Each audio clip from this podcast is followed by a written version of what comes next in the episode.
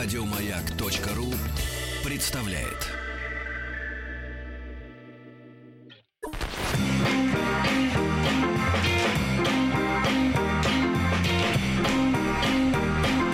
Сергей Стилавин и его друзья на маяке. Дорогие товарищи, друзья, братья и сестры, доброе утро вам всем, добрый день. Здравствуй, Владик. Сынок. Доброе утро. Да, здравствуй. И рядом со мной сидит женщина с блестками. Это Ольга Дори. Оля, доброе утро. Доброе утро. Доброе утро, Владик. Мы сегодня тебя первый раз в жизни привели в музей космонавтики, Оля. Да, я первый раз в жизни в музей космонавтики. Несмотря на то, что ты жила с учеными. Я мечтала их отправить в космос. Да, в музей космонавтики ты не была. Хочешь, я расскажу тебе про музей? Расскажи, проведи меня в музей, да, с утра. Нет, ты уже в музее, поэтому некуда тебя уже дальше вести, дальше некуда. Вот, значит, сначала немножко о главной моде Лондона. Ольга Дори пришла в колготки, надеюсь, это колготки? Это колготки, да. Или это что-то более крутое? Ну, мы проверим потом. Например, комбинезон. Мы проверим. Вы проверьте. Потому что может какая-то оказия выйти. Вы прям сейчас будете проверять. А, Владик, ты жалеешь, что ты не с нами. Владик, конечно, я понимаю, что ты не в музее, но зачем поднимать хайп? Ну, вот, так вот, друзья мои, значит, Ольга пока предъявила мне, значит, вот ногу. Уже неплохо. Частично. Я даже не понял, кстати, какая часть ноги была предъявлена конкретно. Вот, и вот этот материал, да-да-да, включите свой любимый сакс. Вот, и вот материал был пронизан какими-то нитками с блестками. Это люрекс. Люрекс, да, колготки с люрексом. Вот то, над чем смеялись иностранцы, глядя на наших женщин, наконец до них эта срамота дошла. Да, в 50-х. Я в Лондоне купила, очень модно сейчас, колготки с люрексом. То есть они просто смеялись над нашими женщинами и говорили, что это, так сказать, как-то не очень круто, а теперь сами такие, да? Ну, у них просто не было таких ног, как у русских женщин. Началось все с того, что они носки начали в туфли надевать, правильно? Да. Вот, и закончилось люрексом. Ой, я грешно носила тоже. И закончилось люрексом. Кстати, объясни, пожалуйста, а вот в каком случае, если уж мы зашли на тему вот этого, на эту благодатную почву, Владик, прибавь сакса, на эту благодатную почву фантазии, вот скажи, пожалуйста, как все-таки теперь все еще что-то нельзя как-то носить, что-то с чем-то, потому что я запутался. Мне кажется, слушай, я разговаривала с своим знакомым французом, они же все про женщин понимают, он сказал, что носить можно все угодно, главное, очень ярко не краситься. Вот мне кажется, что носить на самом деле можно все что угодно, чтобы только видно не было причинных мест, а так все что угодно. А вот краситься ярко не нужно. Вот он говорит, что вот яркий макияж такой. Это вот, с кем ты говорил-то? С французом знакомым. Есть у меня француз. Француз. Толковый. Понятно. Значит, Ольга, я тебе расскажу, почему мы здесь находимся, почему мы музей космонавтики. Ты помнишь, что произошло 4 октября 1957 года? Глазки забегали. Да, полетел спутник первый. Как он полетел? Как он полетел, я точно не знаю, но я точно знаю, что он... полетел. Во-первых, во-вторых, не сам. Правильно? Кто главный конструктор Союза Советских Социалистических Республик? Королёв. Сергей? Да. Отчество? Отчество Сергея, не знаю. Прости, пожалуйста. Вот так и работаем, ребята, так и живем. Да. Ну, я знаю, как он выглядит, и биографию его знаю. Да, запомним, Сергей Павлович. Сергей Павлович. Вот. И, соответственно, мы вместе со всем миром, то есть весь мир с нами празднует неделю космонавтики, вот. И к нам в гости приходят уважаемые люди, космонавты. Ты что-нибудь знаешь о плоскоземельщиках? Вот тоже интересная вещь. Я знаю, что только спутник по-английски «спадник». Все, что я знаю. Это по-польски, на мой взгляд. Спадник. Нет, спадник. Да-да, это ты знаешь, да. Хорошо, друзья мои, у меня есть несколько писем, Владик. Давайте перебьемся, и я ознакомлю вас с содержанием.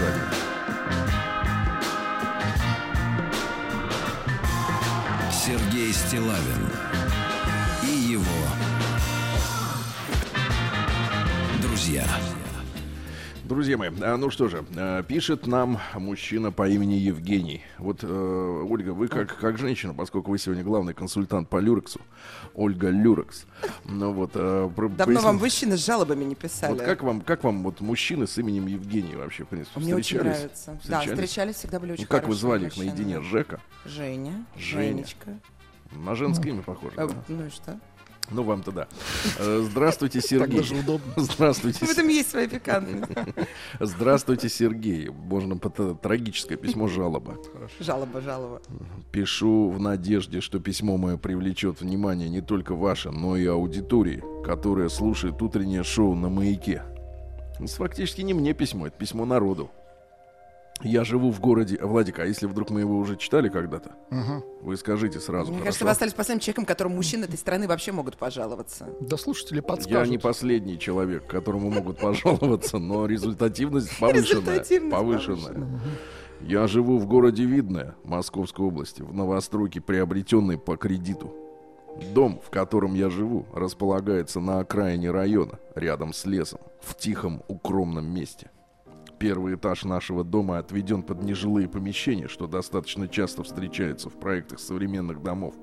В связи с тем, что наш дом находится на окраине района, помещения первого этажа не пользуются спросом среди арендаторов, поэтому большинство помещений пустует. И вот в помещении под нашей квартирой, а я живу на втором этаже, появляются признаки присутствия каких-то людей. Сначала было видно, что в помещении идет ремонт. Потом появились жалюзи. Владик, ты уже понимаешь, неплохо, это да. Уже серьезный это признак. Уже у вас есть кролл-ставням. У вас когда-нибудь в жизни были жалюзи? Жалюзи вы мои, жалюзи, конечно. Да. Появляются признаки признака. Идет помог, потом появились жалюзи, но ни вывески, ни какой-либо рекламы или объявления на двери не было. Что за люди, непонятно. Ну да ладно, пусть себе арендуют. И вот вчера в нашем доме отключили горячую воду. Письмо датировано летом, поэтому, надеюсь, воду уже включили. Казалось бы, обычное явление, которое наблюдается по всей стране в подавляющем большинстве многоквартирных домов. Где-то около 12 часов дня мне звонит жена и сообщает, что мы заливаем это самое помещение. Прибежала хозяйка и в панике сообщила эту весть. Оказалось, что в результате отключения горячей воды потек стояк, по которому подается горячая вода для полотенцесушителей. Причем до этого он не тек, а тут вдруг потек. И залило помещение, в котором, как оказалось, находится реабилитационный центр по работе с детьми-инвалидами. Вот так. Центр этот создан по инициативе девушки, которая сама в свое время получила травму, оказалась в сложной жизненной ситуации и теперь при поддержке своих родственников и знакомых создала этот центр. Никакого финансирования со стороны властей Московской области или властей города Видное у нее нет, а всю работу ведет на чистом энтузиазме. Вся реклама, которая у нее есть, это социальные сети. Я обозначил тему своего письма как «Нет худа без добра». Ты слышал, что он обозначил? Угу. Только что. Что вы что, чешетесь там? Что вы не слушаете письмо? Ну, мы очень внимательно слушаем. Тут слушатели спрашивают, про кальян будет письмо? Нет. Нет, хорошо. Что будет? Где? Я уже сказал. Мне страшно, но что-то должно произойти. Нет худа без добра. Вот. Про кальян было только зло.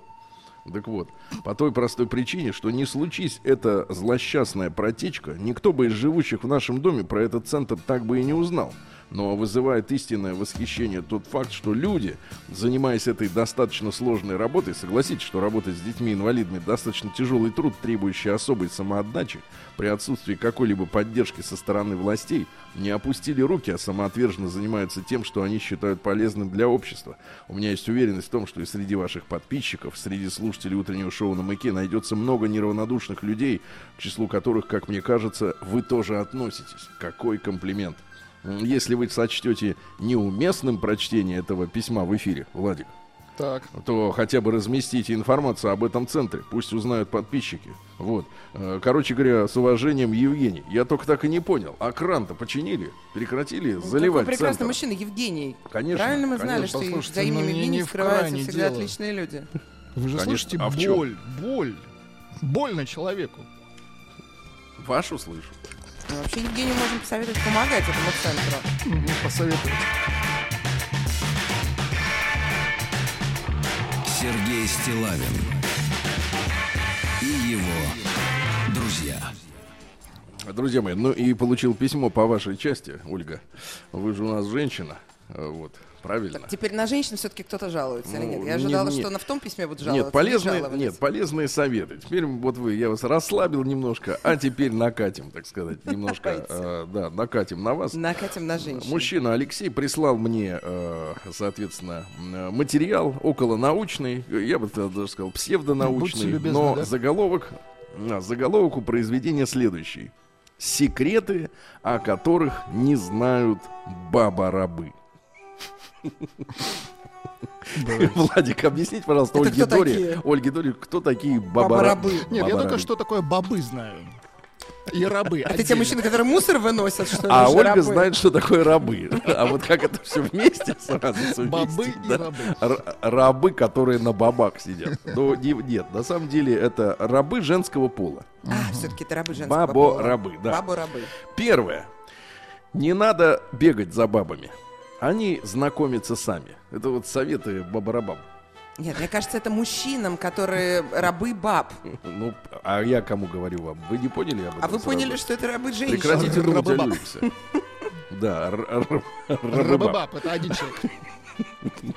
Прекратите бегать за женщин. Фамилия. Сидите дома, перед телевизором. Победитель Евровидения. Ой, нет, то рыбак был. Да, ну, так вот, недоступность женщин — это просто крючок. Ну, включите романтическую музыку, что нам скрываться. От которых женщина пытается...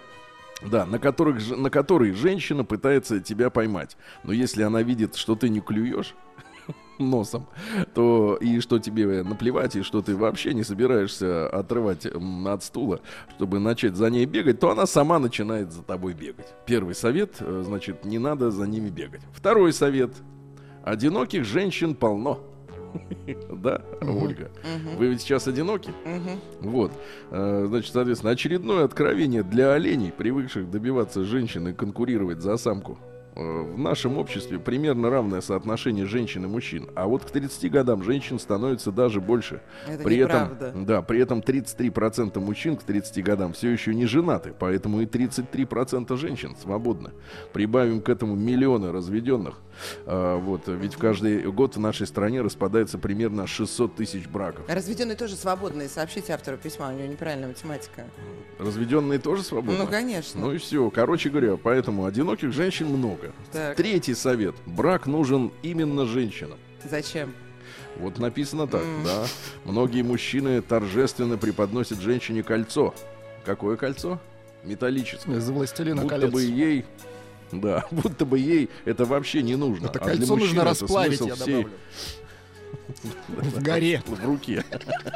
Нет, прям в руке расплавить и в виде потока. Кольцо зла. В виде потока отдать. Четвертое. Брак — это лохотрон. Так. Ты слышишь? Брак — это... Ну так и не пусть не женится. Как зовут автора письма? Алекс, их не надо, сидите дома, смотрите телевизор. Тут отличный. Попрошу Алекса не оскорблять. Брак — это лохотрон, да. Ну там приводятся цифры, сколько мужчин и женщин изменяют друг другу. Ну хорошо. Ну очень плачевная картина. Наконец, пятая. Я прочту заголовок. Можно, Владик, в полной тишине? Вот на секунду прибери звук. Женщина и не нужна. Это гениально. Включайте дальше шарманку. Да, чтобы это понять, надо пожить одному хотя бы год. Оказывается, приготовить, поесть, убраться и постираться — абсолютно несложное дело. Да, нам ладно? С детства внушают вот эти матеря, да, что мы без них перемрем. Можно я быстро скажу, что мы в Музее космонавтики. Вот если бы те мужчины, которые запускали в космос спутник, сидели и думали о такой ерунде вместо как о науке... Некоторые из них и год, и больше так прожили. Так и жили бы в пещерах до сих пор. Да, Алекс, займитесь какой-нибудь умственной работой вместо вот этой. Послушайте, как вообще можно зависеть от женщины в этих вопросах? Неужели мужчина не может разобраться, какую кнопку надо нажать, чтобы машинка начинала стирать вещи? Женщины, кстати, еще любят опираться в вопросе своей нужности на миф о том, что тебя дома кто-то ждет. А, как правило, ты приходишь домой, а она еще не пришла. Вот, поэтому... Это гениально! Да-да-да. Вот, а еще без тонны макияжа, шпилек, корсетов, платьев и дорогого нижнего белья женщина — это просто обычный человек. Вот такие супер открытия мы сегодня сделали. Я скажу, не без помощи космической индустрии. Сверху видно все, ребята, ты так и знаешь. День дяди Бастилии пустую прошел. 80 лет со дня рождения. Ух ты, а ей уж 80. Разный, каждый день. На Радиомаяк. Дорогие друзья, на связи со страной Музей космонавтики. Неделя космоса всемирная сейчас идет по планете. И Музей космонавтики очень просто узнать. Ну, во-первых, он рядом со станцией метро ВДНХ. Но станция ВДНХ, она такая маленькая-маленькая. А вот ракета огромная. Это памятник покорителям космоса. И вот как раз под этой ракетой в подземном бункере специальном вот мы находимся. Это, кстати, уникальная история, когда Музей космоса находится под землей. В этом есть какая-то вот такая история романтическая, да. Ольга Дори сегодня с нами. Доброе сегодня утро. Же среда, да, получает комментарии. Вот, ей пишут о том, что она, ну, как скажем так, помягче, так сказать, не улавливает суть. Вот. Ну, вы Сергей знаете, Валерьевич очень радуется. Но суть женскую она улавливает нормально. Вот. Как, у нее какую есть нужно суть, да. Да, у кого нужно улавливать. Вот так. Вот так вот, друзья мои. Так и сообщите некоторым слушателям, что главное улавливать главную суть, а не все подряд. Соответственно, друзья мои, сегодня 11 октября. Сегодня, Ольга, Международный день девочек. Да, да. Уже 5-й раз подряд. Проблема в следующем. Каждая третья женщина в мире до 24 лет впервые выходит замуж. Но это проблема для европейцев. Вот, они хотят выходить замуж после 40.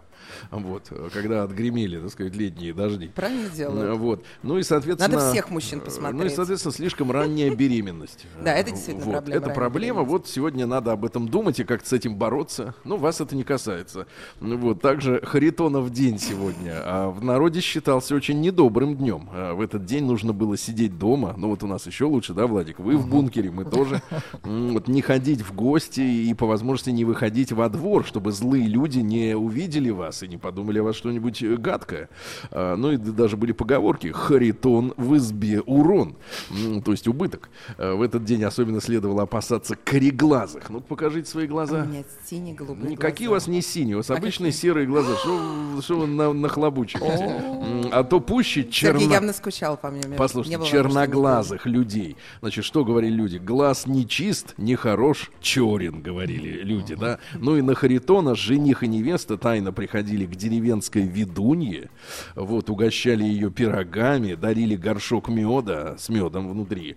Так они пытались задобрить колдунью, чтобы та не расстроила свадьбу и не наслала на будущую жену бесплодие. Вот такие сегодня у нас праздники. Давайте посмотрим на события. 11 октября. Праздник каждый день. Будьте здоровы, Маяк. И вас туда же. Друзья мои, в 1521 году папа римский Лев X, Лев X пишется по-нашему. По-нашему ха. Вот, это... Лев Х. Вот, присвоил королю Англии Генриху VIII титул «Защитник веры». По-латински это «Fidei Defensor». Дефенсор. Вот, за королевский памфлет, который тот направил против Мартина Лютера. То есть, вот видите, как одновременно-то все это происходило, да? В континентальной Европе еретик Мартин Лютер придумал протестантизм, вот, который сегодня основной является религией англосаксов. А в Англии, соответственно, Генрих VIII пока еще не задумал разводиться с женой, Анна Болейн, да?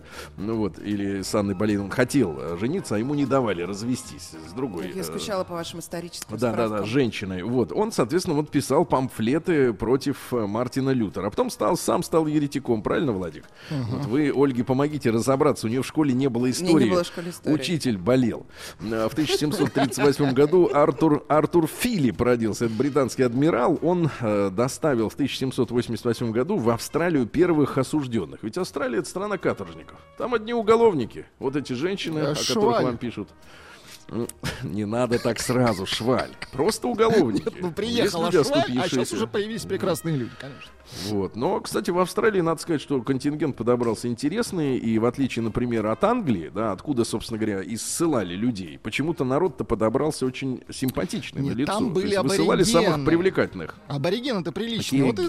Аборигены тут ни при чем. Австралийские аборигены. Нет, с аборигенами они не смешивались. Я слышала, что их летит, которым не нравилось, что очень жесткие условия там или работу, свободолюбивые бежали. Не свободолюбивые, а уголовники. Не только уголовники. Дальше. В 1755 году Фаусто Элюар родился. Это испанский химик. Он вместе с братом Хуаном, по-нашему Иваном, вот, выделил из уже известного 2 века минерала вольфрамита тугоплавкий металл, который они назвали вольфрамом. А что такое вольфрам? Вот, например, вольфрамом можно намазать снаряд, вот, и тогда он пробивает броню. Понимаете? Танка, например, да, вот это очень важно, очень важно. Вот, ну и наиболее крупными запасами вольфрама вообще в природе обладают Казахстан, Китай, Канада и Америка. Вот, есть месторождение в России. Вот, ну и, соответственно, он очень тугоплавкий, потому что, чтобы его расплавить, нужно нагреть очень сильно его. Вот, но намазывать снаряды, да, очень легко им, да. О да, бронебойные пули, сверхскоростные роторы гироскопов для того, чтобы баллистическая ракета летела туда, куда надо. Вот мы запускаем, например, из Каспийской флотилии по сирийским этим боевикам, да, вот, и там внутри ракеты крутится со скоростью, Владик, ты представь себе, 180 тысяч оборотов в минуту. Для сравнения, рабочее вот вращение двигателя, да, автомобильного, там 3-4 тысячи оборотов в минуту, а здесь 180 тысяч оборотов. Вот эта штука сделана из вольфрама, и как раз вот она крутится, и ракета понимает, туда я лечу или нет, понимаете? А потом все это взрывается. Я и не никому понимаю, не... как она понимает. А вы не понимаете, как она понимает. А она не понимает, как понимаете вы, Ольга. Но она вам не завидует, в отличие от вас. Так вот, в 1783 году сегодня образована Российская Академия. То есть, но не надо путать с Академией наук. Это Академия наук отдельно, а Российская Академия наук это отдельно. Это языковая академия, Академия русского языка. Нужно было русский язык очистить. И сейчас такая задача перед нами стоит, потому что очень много англицизмов. Вот какие англицизмы вы знаете, например, люрекс, да? Да. Вообще хайп. Непонятно, как перевести его. Хайп, люрекс, да, вот это вся, вот эта помойка, да, Message. Которая. И в разные годы вот такие уважаемые люди, как Державин, Фанвизин, Жуковский, Крылов, Пушкин входили в академию, да, в русскую академию и занимались вычищением нашего языка. А в 1820 году замечательный мужчина родился Павел Матвеевич Обухов, или Обухов, металлург, один из основателей крупного производства литой стали и стальных орудийных стволов в России.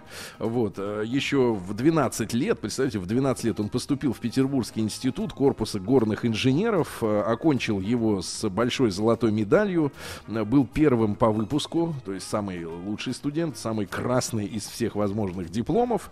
Ну и сначала его назначили работать на уральских горнообогатительных заводах. Он уехал из Петербурга, очень скучал по родному городу и, наконец, вернулся.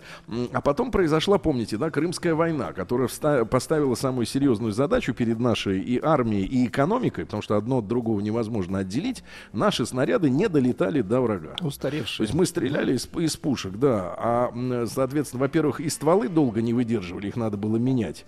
Качество стали плохое, да. И снаряды не долетали. Англичане нас бомбили издалека, наши гибли, а мы не могли ответить. И это вот война поставила вопрос о коренном перевооружении нашей промышленности. Вот чем и занимался как раз Павел Обухов.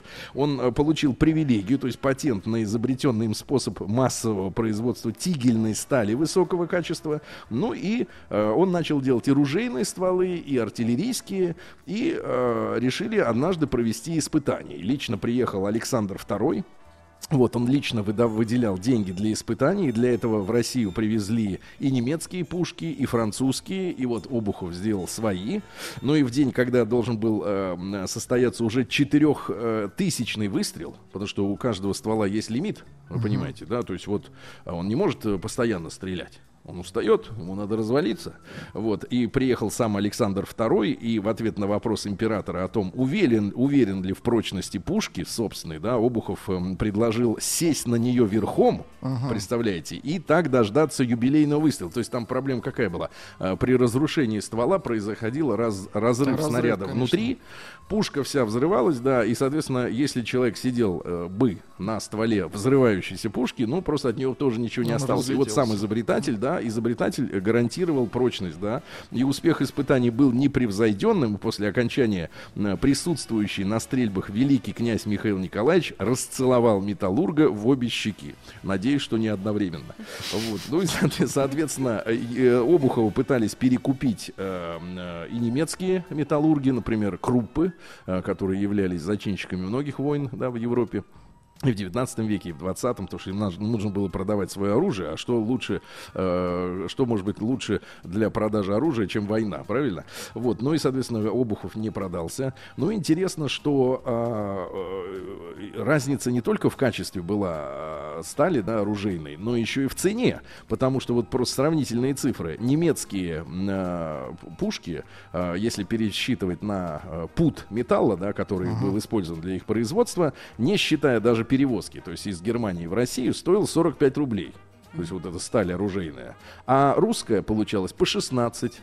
Представляете, в 3 раза дешевле, да еще и лучше по качеству. Вот это здорово. Ну, кстати, проспект Обуховской обороны до сих пор есть в Питере, да, потому что в советской такой ментальности это скорее связано с революционными событиями 1905 года. Революция пошла, и на этих заводах бунтовали его как раз рабочие. Но на самом деле история этого предприятия великая, потому что именно здесь придумали русскую сталь для качественный сплав, да, для оружия. В 1881-м американец Дэвид Хьюстон запатентовал первую фотопленку для фотоаппарата, то есть он решил сворачивать ее, а потом он как-то вот Кодак откуда-то подсуетился и тоже прибежал со своей пленкой. В 1884-м Фридрих Карл Бергиус родился, это немецкий химик, он развивал выплавление материалов новых при помощи высокого давления, потому что если вы, например, сожмете, вот вы сжимали что-нибудь, когда-нибудь, Ольга? Сжимали. Вот, вы чувствуете, что процессы быстрее идут? Намного. Под давлением. Конечно, конечно. То есть, если если сжать, то быстрее получается. Это хорошо. Ну, это же и используется история при коксовании угля. Вы знаете, как коксуется уголь? Из него когда убирают примеси, да? Нет, не примеси, просто его жмут, и оттуда бриллианты сыпятся. Вот, шутка. В 1884 году Элеонор Рузвельт родилась. Это дипломат и жена президента Франклина Делано Рузвельта. Был у нас специальный проект под названием «8 марта», где мы изучали биографии выдающихся женщин. И, ребята, можно послушать на сайте радиомаяк.ру, в подкастах и в iTunes был специальный выпуск про как раз вот эту даму, Элеонор Рузвельт.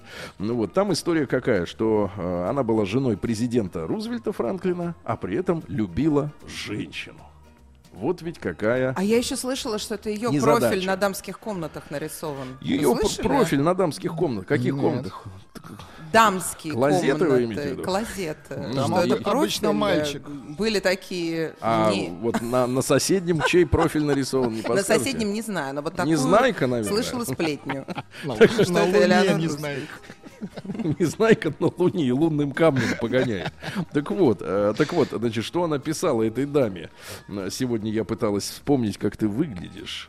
Наиболее ясно я представляю себе твои глаза со светящейся в них добротой, дразнящей улыбкой и ощущение этого нежного местечка чуть выше и правее уголка рта. Что за местечко, Владик? Спокойной ночи, моя дорогая. Я хочу заключить тебя в объятия и поцеловать уголок твоего рта. В угол метит, как бильярдист. Вот. И я сделаю это через неделю с небольшим. Они жили вместе в загородном коттедже, а товарищ Рузвельт, он, видимо, вообще был по другой части. Что касается цитат, да, вот Элеонор Рузвельт, тут интересные мысли. Женщина как чайный пакетик. Никогда не узнаешь, насколько крепкой она может оказаться, пока не окажется в кипятке. Хорошо. Некоторые люди как скажут что-то, да, и даже не знаешь, как реагировать. Вы, так сказать, улавливаете суть, вот вам люди пишут. Да, значит, смотрите. Опыт учит нас, что случается всегда неожиданное. Вот. Или, например, дети всего внимательнее слушают тогда, когда говорят не с ними. Да? Ну и, наконец, слишком многие боятся, остаются в одиночестве, потому что боятся обид. Мы боимся проявлять заботу о людях, потому что боимся, что другие не позаботятся о нас. День дяди Бастилии пустую прошел. 80 лет со дня рождения. Ух ты, а ей уж 80. Разный, каждый день. Друзья мои, итак, сегодня 11 октября у нас, и еще интересные события сегодня произошли. В 1899 году началась англо-бурская война. Ну, то есть потомки голландских переселенцев в Южной Африке начали войну с британцами, которые, узнав, что в Южной Африке большие залежи бриллиантов, соответственно, прислали туда 500 тысяч солдат, буров было всего 88 тысяч, вот, и война эта принесла очень много технических нововведений именно в военной науке. Впервые был использован бездымный порох, ну, то есть вот не видно, откуда стреляют, понимаете, Владик? Uh-huh. Вот, пулеметы появились разрывные пули «Дум-Дум». Их звали так потому, что первый удар «Дун» — это вот врезается пуля, а вторая «Дун», она взрывается уже внутри, понимаете? «Дун-Дун». Ужас. Вот. Полевой телеграф появился, форма цвета хаки, мы об этом как-то говорили, да, недавно, на днях, что перестали ходить в красивой форме люди в атаку, начали ползать по кустам в защитном камуфляже. Вот, ну и англичане первыми в мире стали применять тактику выжженной земли и первыми построили концлагеря для гражданского населения. Все это английские изобретения. Он говорит, что англичане, они такие передовые, они все придумывают самое модное, самое лучшее. Что касается концлагерей, да, это было тогда очень актуально. В 1902 году Владимир Михайлович Месищев родился. Это наш авиаконструктор, создатель тяжелых бомбардировщиков. Папа его был сыном одного из богатых купцов, мама дочерью аптекаря, которого в свое время выслали из Польши за неблагонадежность. А вот сам изобретатель, он в 60-х годах возглавил Центральный аэрогидродинамический институт, и у нас были самые широкие исследования в области больших сверхзвуковых скоростей. Ну и, в частности, например, советский корабль многоразового использования «Буран», вот, летал, ведь помните, да, на, так сказать, на стартовую площадку. Он летал не на брюхе, а на спине нашего большого самолета. Он был сверху прикреплен, они как бы вместе вдвоем вот так вот летели, как Малыш и Карлсон. Красиво. Вот, да, это вот все Месищев. В 1904 году Борис Глебович Музруков родился, это директор Уралмаша в военные годы. Потом он возглавлял комбинат номер 817, это будущий комбинат «Маяк». Но я вам просто вот одну цифру приведу. Он в 18 лет окончил среднюю школу, поступил на рабфак, потом учился в Ленинградском технологическом институте, а в 35 лет, человеку, это было в 1939 году, его Сталин утвердил директором завода «Уралмаш». Человека назначили директором в 35 лет. Вот такие люди были. В 1904 году родился Алексей Яковлевич Каплер. Вот, это кинодраматург, но понятно, что он снял такие фильмы, как «Ленин в октябре», «Ленин в 18 году», потом был «Полосатый рейс», и потом был фильм «Человек-амфибия». Он был первым ведущим. И первым ведущим он был, я понимаю. Вот. Но там история какая, что в него влюбилась Светлана Аллилуева, да, дочь Иосифа Виссарионовича, да. Вот. Ну, а, соответственно, Иосиф Виссарионович был против того, чтобы он как бы был с дочерью, с его дочерью. И поехал соответственно, под Инту. Недалеко и глубоко. Чарльз Ревзон родился сегодня в 1906 году. Это американский бизнесмен, который в 1932 вместе со своим братом Джозефом основал предприятие «Ревлон». Они вложили $300. Его папа работал продавцом фирменных сигарет в Манчестере. Ну и, соответственно, «Ревлон» — это у нас же косметика, правильно? Шампунь. Всякие мази, прочее. Да. Вот. Что он говорит? Говорил, на фабрике мы делаем косметику, а в аптеке мы продаем надежду. Он продавал через аптеку свои шампуни и кремы. В 13 году в Киеве начался суд над Менделем Бейлисом. Ну, никакого отношения к ликеру не имеет. По обвинению в ритуальном убийстве 13-летнего Андрея Ющинского мальчика убили зверски.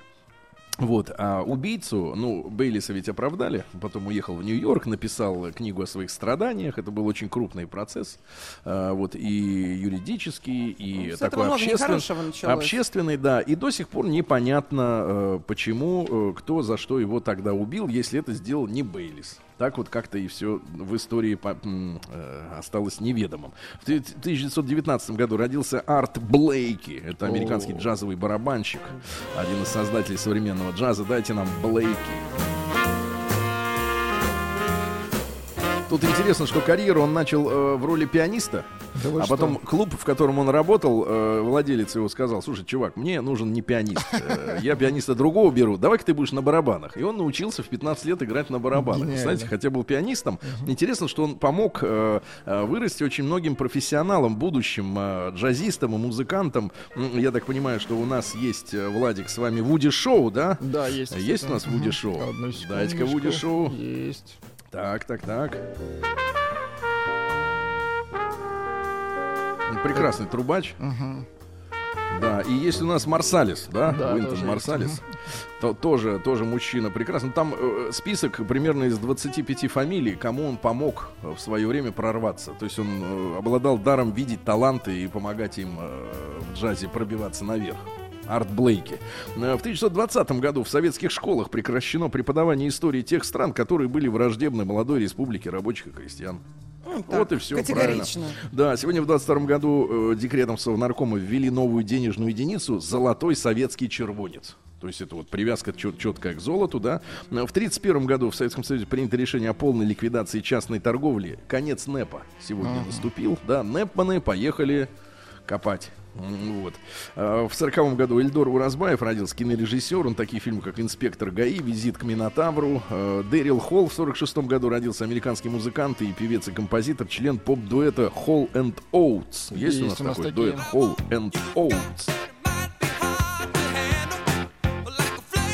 Наверное, старички знают эту песню, да? Дэнни Шугермен родился, менеджер американской рок-группы Doors. У нас есть ремикс на саму... Владик, вам нравится такой групп? Неплохо, да. Неплохо. Короче говоря, Джим заметил этого парня, Дэнни Шугермена, когда тому было всего 12 лет. А в конце концов он написал биографию Дорзов. Сегодня в 61 году на Семипалатинском полигоне произвели первый подземный ядерный взрыв. Вот. Сегодня Игорь Верник празднует свой день рождения. Игоряша. Поздравляем Игоряшу, да. Сегодня Элвис и Присцилла Пресли развелись в 1973 году. Присцилла рассказывает, что не смогла больше жить с мужчиной, потому что он часто садился в свою тачку с полицейским жетоном, ездил по улицам и штрафовал тех, кто нарушал правила дорожного движения, когда у нее не было концертов. А, по-моему, веселый. Очень веселый, но ее заколебало. Но она красивая. Ну и Елена Бережная сегодня наша родилась, олимпийская чемпионка в фигурном катании в паре с Антоном Сихорулидзе. Поздравляем с днем рождения. Владик, где наврались у нас? Марина вам пишет, историю не отменяли в школе. Не отменяли историю? Напрасно. Кстати, вот это наш резерв на будущее.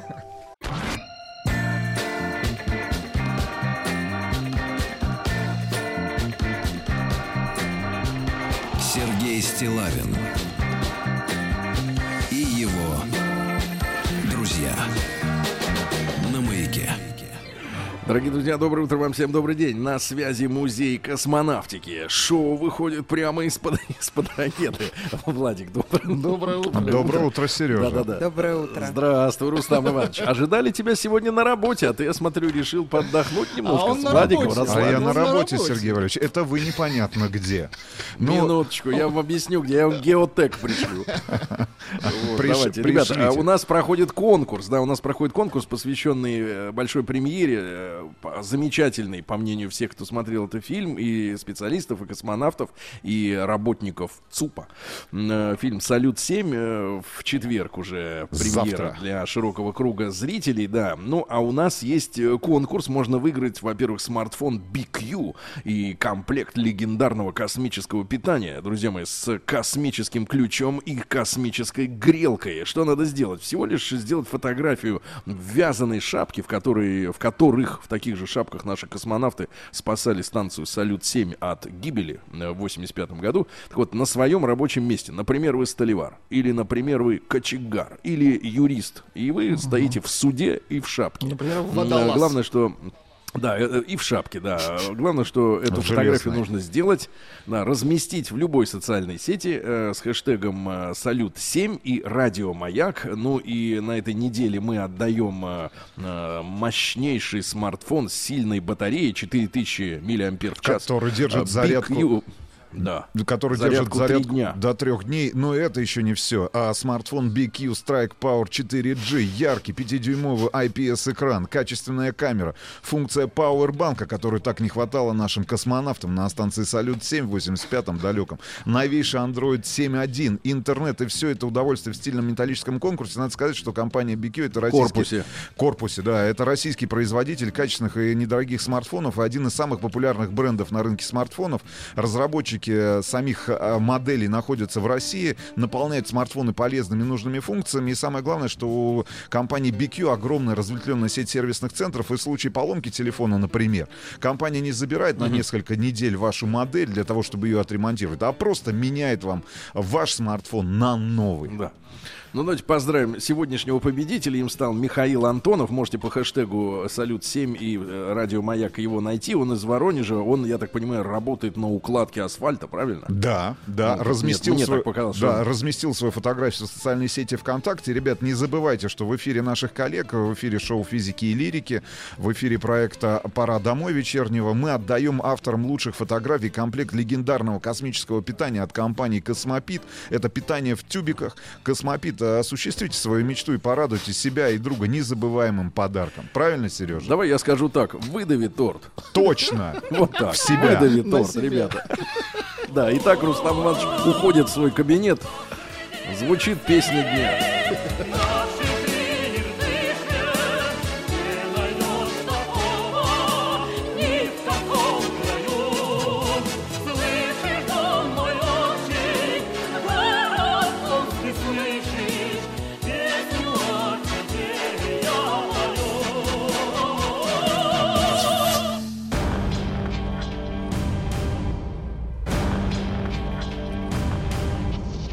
Новости региона 55. Я тут с утра осознал, что одно из тех мест, где такая песня будет уместна, это бал у Воланда. Или что-то типа того. Ну прекратите. А вот теперь страшное. Амичи хотят убить кота из-за переезда. Так. Вот они какие. Хозяева уезжают наконец-то в другой город, где коту не место. Очередному коту в Омске угрожает смерть. Вы чувствуете? Очередному. Я бы сказал так, всем. Амичка Маша разместила в соцсетях клич о помощи животному. Несчастного кота хотят уморить, поскольку хозяева уезжают в другой регион. Другой регион, наконец, из Омска. Да, и бросают своего кота на произвол судьбы. Дальше. В Омске молодой человек в день своего дня рождения угнал с автомойки Тойоту. Это был его подарок себе на день рождения. Хороший. Вот. Ну и наконец, под Омском застрелили жуткого медведя, державшего в страхе всю деревню. Он держал в страхе несколько месяцев. От лап этого медведя погибло много домашних животных. Собаки ночами перестали выть от страха. То есть перестали от страха. Хорошая музыка. Перестали от страха. Вот. Ну и, соответственно, овец терзал этот медведь. И, наконец, ему пришла крышка. Все.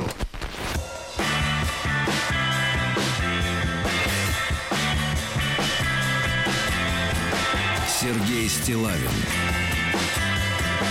и его друзья на «Маяке». Друзья мои, ну просто новости. Начнем с хороших для Владика. Давайте. Лысых мужчин. Минздрав бесплатно отправит лечиться на курорты Краснодарского края. Это хорошая новость. В санатории. Это круто. Подключат им всякие аппараты на лысину. Минуточку, да какие аппараты? Солнце подключат. Там натирать надо, ну что. Да, смотрите, да я понимаю. Массировать. Минздрав намерен расширить список медицинских показаний для льготного санаторно-курортного лечения. Перечень планируется дополнить такими патологиями, как, например, аллопеция и плешивость.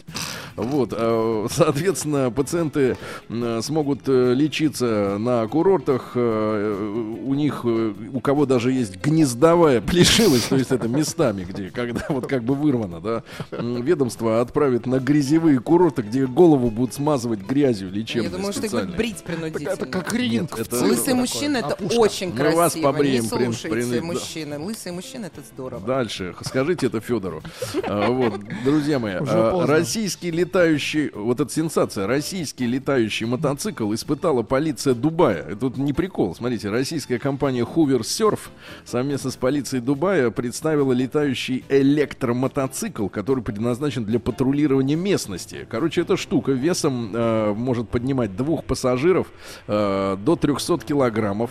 Она может летать дистанционно, а может с пассажирами. Так вот, эта штука может подняться на 5 метров над землей и пролететь до 6 километров в таком состоянии на скорости 70 километров в час. Например, если надо преодолеть пробку. То есть вот штука взлетает над машинами и просто летит. Представляешь, это типа коптера. Да, получается, аппарат. Ну и пару сообщений. Котик стал чемпионом России по прыжкам с трамплина. Ну, если мы прочтем внимательнее материал, получается, что это лыжник Кирилл Котик. А вот если не читать внимательно, то просто Котик. Ну и, наконец, в Воронеже водитель помог стоящей посреди автотрассы собаке. Ну, видимо, помог лечь. Других вариантов не вижу. Да, давайте к науке перейдем. Наука и жизнь. Ну что же, друзья мои, ученые нашли недостающую половину Вселенной. Для нас с вами, отсталых, да, Ольга? Угу. Поскольку мы не жили с мужчинами, учеными, мы не в теме, а вы-то в курсе. Так вот, оказывается, недоставало половины. Нашли половину. Вот хорошая новость. Да. Да, отлично. Дальше, Владик, для вас. Ученые накачали психотронными препаратами искусственный интеллект. Вот это новость.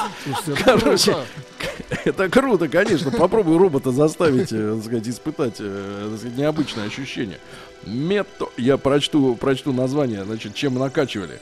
Метоксидиметилтриптамин. Робот на стероидах. Ваша история.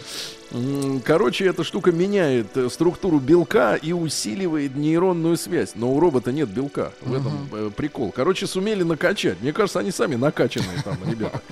Дальше. Смартфон, оказывается, через 10 лет превратится в очки. Такой прогноз сделали ученые. Возможно, да. То есть смартфон будет в виде очков.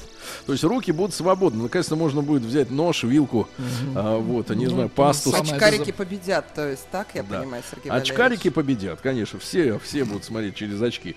Ученые назвали лучший способ распознать эмоции собеседника. Оказывается, правильнее всего угадывают эмоции собеседника, когда не видно лицо человека. Потому что мимика может запутывать наши ощущения. А если мы будем слушать только голос, то наше понимание того, в каком состоянии находится человек в данный момент, наиболее честное. Поэтому, когда разговариваете с человеком, а если вы особенно в солнцезащитных очках, закрывайте глаза и просто слушайте голос, тогда вам будет понятно, что на самом деле происходит у товарища. Дальше. Ученые предупредили об опасности, которая угрожает 800 миллионам человек по всему миру. Так. Все эти люди живут вокруг вулканов. Их может засыпать и сжечь. Дальше. США потратит $4 триллиона на борьбу с ожирением. Но, я так понимаю, будут скупать еду и уничтожать ее просто, чтобы ее не сожрали. Вредную. Вот. Объяснена способность дожить до старости, Владик. Давайте. Тут две вещи. Во-первых, у вас должны быть гены, которые поддерживают молодость. Есть у вас такие? Не знаю. Проверим. Ну и главное, гены, которые отвечают за фертильность у пожилых мужчин. Это когда мужчина может стать папашей. Бодрячок. Если не можешь, все, конец. Да. Ну и пару сообщений. Недостаток женщин в науке не связан с тем, что в них нет тестостерона. Не связан, понятно? Вот, дальше. Вот прекрасное сообщение. Названы причины постоянного желания заниматься любовью. Так. Есть такое заболевание — гиперсексуальность, когда постоянно тянет. Понимаешь, да? Угу. Вот, тянет и тянет. Вот. Даже если нет никого рядом. Да. Так вот, оказывается, это когнитивное нарушение, которое выражается в расстройстве памяти. Просто человек не помнит, тянул уже или... Было или не было, да? Да. Ну и, наконец, гениальное сообщение номер один вообще этой недели, ребята, из мира науки. Личность свиньи определяется интенсивностью и характером хрюканья.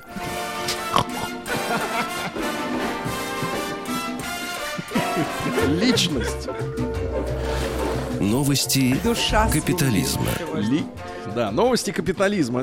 Пару буквально сообщений. Пожары в Калифорнии подступили к первому в истории планеты легальному урожаю марихуаны. То есть может загореться все это дело, и урожаю тогда край. А дальше. Рестлер свернул себе шею, когда прыгнул на соперника с 12-метровой высоты, чтобы избить соперника. И свернул себе шею. Ну и, наконец, в США приступают к выпуску в очередной раз тамагочи. Тамагочи опять выходят на рынок. Ребята, будьте готовы, осторожно надевайте шлемы. Ну и, наконец, Россия криминальная. Буквально две новости.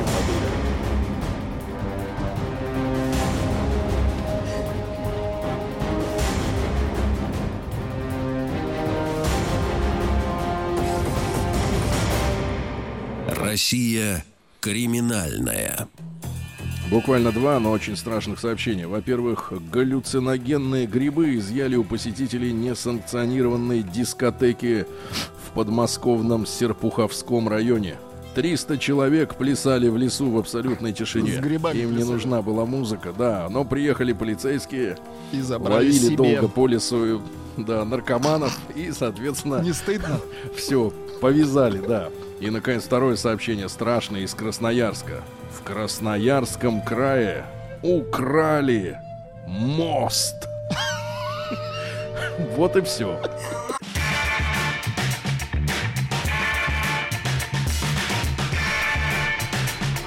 Сергей Стилавин и его друзья. Дорогие друзья, я напомню, что продолжается на этой неделе наше вещание из Музея космонавтики.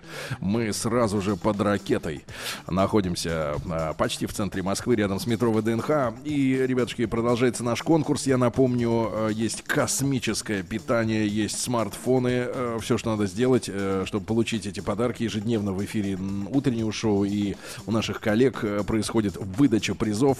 Нужно просто сделать фотографию на рабочем месте. В теплой вязаной шапочке. И разместитесь в социальных сетях с хэштегами «Салют7» и «Радиомаяк». Ребята, в интернете бьют тревогу. Бьют тревогу. Родители возмущаются так называемыми избыточными требованиями к внешнему виду своих детей, которые ходят в школу. Учеников выгоняют из школ за розовые волосы и за толстые подошвы. Вот, за толстые подошвы. За толстые пятки. Вот. Розовые. Нашли с чем бороться, да? Так вот, дух свободы. Я прочту кусочек из этого материала. Значит, дух свободы, который вдыхали школьники все лето, еще остался в их горящих глазах, накрашенных губах, татуировках и пирсинге. Слушайте, это прекрасно просто. А вы, Сергей, послушным были в последних классах школы? Вы аккуратно? Ну, по крайней мере, гель в губы не вдувал точно. А волосы, значит, нет? И волосы нет. Ребенка, вот пишет мамаша одна, ребенка выгнали из школы. Имеют ли на это право? Подскажите, дочке 14 лет. Она покрасила свои волосы в розовый цвет. Имеет ли право директор не допускать ребенка до занятий в школе? Интересуется жительница подмосковного Ногинска в одной из социальных сетей. Ну и вот, например, десятиклассник из Волгограда пишет, что с недавних пор руководство их школы с синдромом вахтера, руководство школы с синдромом вахтера решило, что мои волосы слишком длинны и фактически отказывается впускать меня в школу. Конечно, учителя со стажем все эти претензии со стороны школоты, распоясавшиеся, парируют. Говорят, что, мол, какая краска в 14 лет? Сделали балаган из учебных заведений, а потом жалуются, что успеваемость учеников низкая. Кто-то с медалями и хорошими аттестатами заканчивает школу, а кто-то с розовыми патлами сидит потом на кассе. В четверочке. Вот так вот, да. Ну и вы сами-то помните, когда молодые были? Минуточку. Люди жрало. Да сейчас, погоди. Выдержка есть из пункта 1 статьи 51 закона об образовании, где не допускается изгнание ученика с урока, если он ведет себя нормально, просто его внешний вид не соответствует. Значит, ребята, давайте-ка короткий опрос. М1 на номер 5533. Выгонять к чертовой бабушке всех этих накрашенных с пирсингом, с татуировками, пусть даже временными, с розовыми волосами, на каблуках, вот всю вот эту свору с люрексом, правильно? Ну вот, М2, ученик имеет право ходить каким хочешь на уроки, правильно? Вот но это в свободной стране, как говорится... Не их учительское, можно сказать, дело, да? Ну и давайте мы вспомним и нашу школу, и сегодняшних ваших детей. Какие у вас или у них претензии со стороны учителей? Какие они претензии получают по своему внешнему виду? Меня за макияж выгоняли. Как нельзя ходить? Плюс 7967-103-5533. Давайте сразу после новостей спорта ваши звонки, ваши сообщения.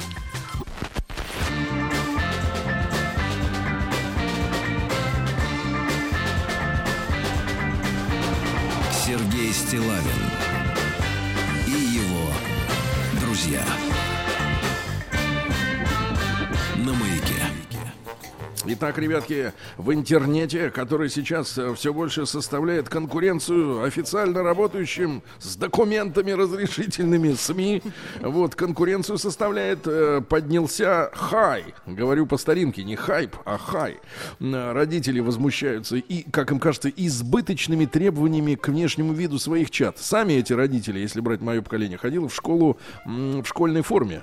Вот. А теперь они возмущаются, что детей выгоняют из классов за татуировки и пирсинг. Прекрасно, приходит 13-летний человек, и у него появилась татуировка за время летних каникул. Выгоняют за розовые волосы, за какие-то огромные подошвы на ботинках, за каблуки, вот, ну и так далее, и тому подобное. Детишки возмущаются, как говорит наша Ольга, у них пубертатный период, они имеют право на самовыражение, вот, все эти мерзавцы малолетние. Они имеют право бунтовать. Они имеют право бунтовать. На то они подростки. Бунтовать только в тюрьме. Вот, значит, смотрите, ребята, короткий опрос. М1 на номер 5533. Шутка. Нет, это не шутка. М1 на номер 5533. Действительно, выгнать к чертовой бабушке из класса за ненадлежащий вид. Вот, если пришел как чучело. М2 нет. Пусть учится. Главное, чтобы учился. Хоть как выглядит, неважно. У нас, так сказать, в школах должна царить демократия. Свобода. Демократия царить должна полная. По конституции имеем право. Какая конституция? Что вы? Читали вы ее? У них паспорта нет, какая конституция? Розовые волосы там никто не запрещал. Конституция только тем, у кого есть паспорт, ясно? А тебе 14 лет еще 14 лет паспорт выдают. Еще заслужи, давай, иди в системе единого окна паспорт свой. Так вот, ребятушки, и большой разговор, плюс 7967-103-5533, какие претензии учителей к вашим детям сегодня по внешнему виду, да, может быть, по поведению, как на себя ведут, одеваются не так, как надо, красятся, и действительно, выгоняют ли из классов, и были ли у вас проблемы тоже в свое время с внешним видом. И телефон 728-7171, код Москвы 495. Естественно, телефон работает, ребятушки. Итак, главное нам сегодня выяснить, мы хотим, чтобы они вели себя в школе прилично, правильно? Потому что вот Ольга Дори рассказала мне историю. Можно, Владик, с саксофоном что-нибудь забацать? Потому что... то есть вы за меня ее будете? Я за вас буду ее рассказывать, потому что я хочу смотреть одновременно и рассказывать. Потому что вы же не можете на нее смотреть и рассказывать.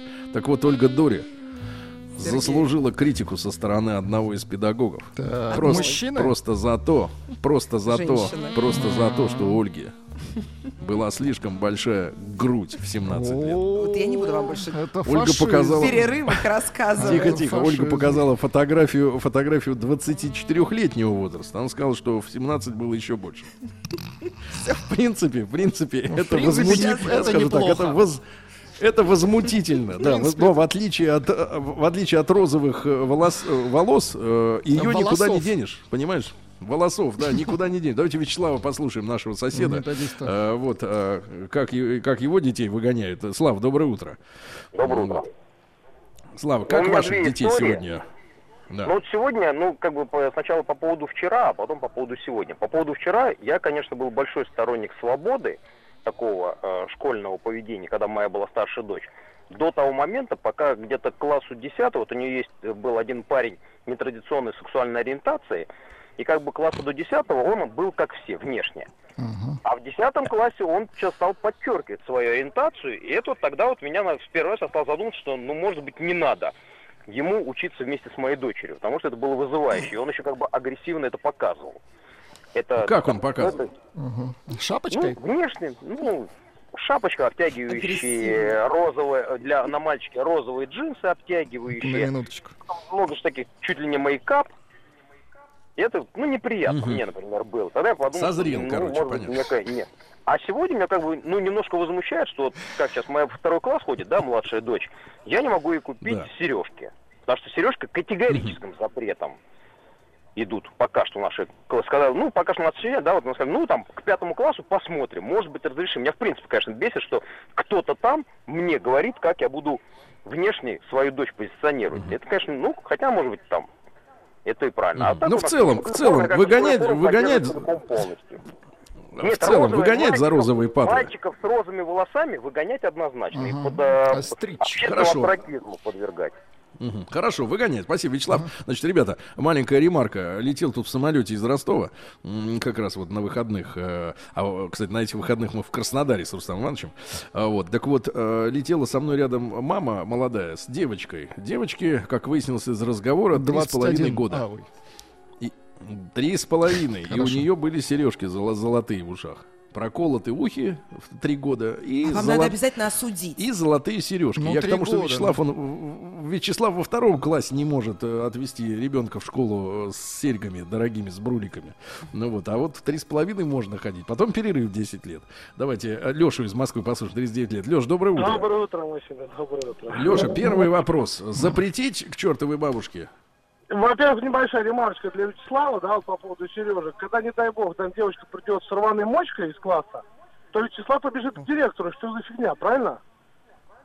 Поэтому так. это первое, да. Во-вторых, конечно, выгонять, Есть какой-то дресс-код, есть какие-то понимания, да, внешнего вида. Если тебе не нравится, он оранжевый жилет надеваешь и идешь там, да, на улицу работать. Пожалуйста, не учись. Угу. Вот так вот. Понятно. Вас за что-то притесняли, может быть, вы были... А как одежда с умом-то связана? Расскажите. Как? С умом? Нет, со вкусом она связана уже. Ну и что? А вкус как связан с умом? Вот вы напялили сегодня с утра колготки с люрексом. Зачем? Ну, из-под стола свежите. И меня выгоняли за голубые тени. И за грудь выгоняли. За грудь, вот. Вас университет мне это не помешал закончить. Угу. Как это все связано? Давайте, Леша, говори, как это все связано. Ну, связано. Ну, говорю, ну давайте теперь что, все умные будут ходить беспредельно одетые, что ли, в школу? Но они подростки, они бунтуют. То самое умное. Вы вспомните себя подростком. Леша, ты бунтовал? Леша, видимо, нет. Максимум, что у нас было. Ну, они и будут дома бунтовать. Ну и что, перестанут они в школу ходить, чем дело-то кончится. Ну, ради бога. Леша, спасибо, я понимаю. Леша, я понял. Никто просто не думает, что будет с этими детьми. Друзья мои, итак, ваши аргументы. Владик, давай, читай. Был изгнан с уроков за ношение балахона с логотипом Арии и длинные волосы. 1998 год, на минуточку. Вот пишет вам девушка, вернее, женщина. Да, Ари уже 20 лет как перестала петь, а он все в балахоне ходил. Кстати, многие жалуются, что... Не выгонять. Сама ходила с розовыми и сине-зелеными волосами, одетая как раздолбай. И это не помешало мне поступить в институт. О как. А кому-то помешает, ясно? Вот сегодня мы будем ставить вердикт. Потому что у нас школа для всех, правильно? У нас всеобщее образование. Значит, правила должны быть для всех. И сиди со своими розовыми волосами где? В жилете, правильно вот сказал товарищ? Да. М1 на номер 5533, значит, соответственно, запретить, выгонять, да, за неподобающий внешний вид. М2, пусть в школу ходят как хотят. Главное, чтобы учились. Ваше мнение, давайте. А Игорь говорит, что пишет, что в 90-х его выгнали с урока, потому что он ходил с девочкой за ручку и снизили оценку по истории. Ну что это такое? Правильно. Как вот. Можно в личную жизнь детей лезть? Какая у них может быть личная жизнь у этих детей? Мы еще с этим разберемся. Вы когда начали жить? Лично. Да детям сейчас 16 лет. Нет, вы когда начали жить? Не скажу, мама. Вот именно, не скажу. Стыдно, да? В 30? Значит, давайте Кирилла из Томска послушаем, 38 лет. Кирюш, добрый день, доброе утро. Здравствуйте, мужчины. Прям тема трогательная. Что будем делать с этими? С крашенными? Однозначно дресс-код, однозначно форма. Вот особенно запретить, не знаю, волосы. А вот эти подвернутые узенькие штанишки такие, знаете, с голыми щиколотками у них. Когда у мужчины многие становятся красивее, чем у женщины. Это... Да, у него там еще цепочка висит, да, серебряная. Да, они сейчас выглядят почему-то вот выше пояса брутальный мужчина, борода, на голове даже колечко, а в руках дамская сумочка, вот эти штанишечки в обтяжечку непонятного цвета с голыми щиколотками. Это прям возмущает, диссонанс возникает. А вы не пробовали не смотреть? Куда не смотреть? Повсюду, вам повсюду видите. Они кружат, как вороны вокруг. Да, особенно, вы видите щиколотки вокруг? В Сибири, когда холода, и у них они уже синенькие щиколотки такие. Промерзшие. Да, курячие. Какой вы гуманист. Хорошо, Кириша, значит, ребята, спасибо. Итак, голосуем, обязательно проголосуйте. М1 на 05533. Запретить разнузданный школьный внешний вид. Пусть ходят как все. Стрижка у мальчиков, полубокс, канадочка, у женщин каре. В крайнем случае лысый. В крайнем случае. И вернуть школьную форму. А лысых мы будем отправлять за счет Минздрава лечиться, грязью обмазывать. На юг. Вот, значит, ну и, соответственно, М2 школа — это территории полной свободы внешнего вида. Пусть ходят как хотят, главное, чтобы учились хорошо. Правильно? В розовых штанах, как угодно. Костю давайте из Воронежа послушаем, ему 26 лет. Константин, доброе утро. Да, доброе утро, мужчины и дамы. Ну, я хочу сказать, что нужно выгонять. Сам через это прошел в школе. Все это я видел, и девочки у нас приходили, и мальчики тоже странные были. Все это как-то рассвоение в классе. Ты объясни, происходит. Главное, вот нашей Ольге вот этой, которая непонятно когда начала жить. Значит, еще мы выясним сейчас. Значит, ты скажи, как это влияет на успеваемость? Вот внешний вид этих оболтузов. Ну как, они просто думают не о том, как учиться, они не о том, как в школе учиться, а о том, как им одеться, какую кофточку, каким цветом, какие сережки, как накраситься. Ты хочешь сказать, что женщина... А думать должны по уставу, тихо, все ходить одинаково одетыми. То есть, смотрите, какой вывод следует. То есть дамы, которые приходят на работу расфуфыренные, да, и накрашенные, они ведь тоже ни черта не работают. Они тоже думают, как одеться. Работа — это уже другое, а это все-таки школа, когда человек еще как бы не созрел, он учится, он готовится к этой жизни. Угу. А в сознательном возрасте, как бы все, что хочет, то и делает. Константин. То есть вы не бунтовали в школе. Расскажите мне, почему все молчат? Почему все забыли вдруг взрослые люди, как они были 14-летними подростками? Что значит бунтовали? Нет, когда выпьешь, тогда бунтуешь, а так нормально. Я могу сказать, мы... Вам нравилось, когда вас... Вам нравилось, когда вас... ограничивали?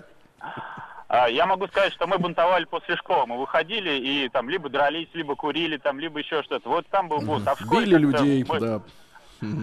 Понятно. Понятно, Константин. А вот давайте девочку послушаем. Их в большей степени это касается. Ирина из Москвы, давайте 29. Школу окончила, можно сказать, недавно. Да, Ирина, доброе утро. Да. Ирины нет.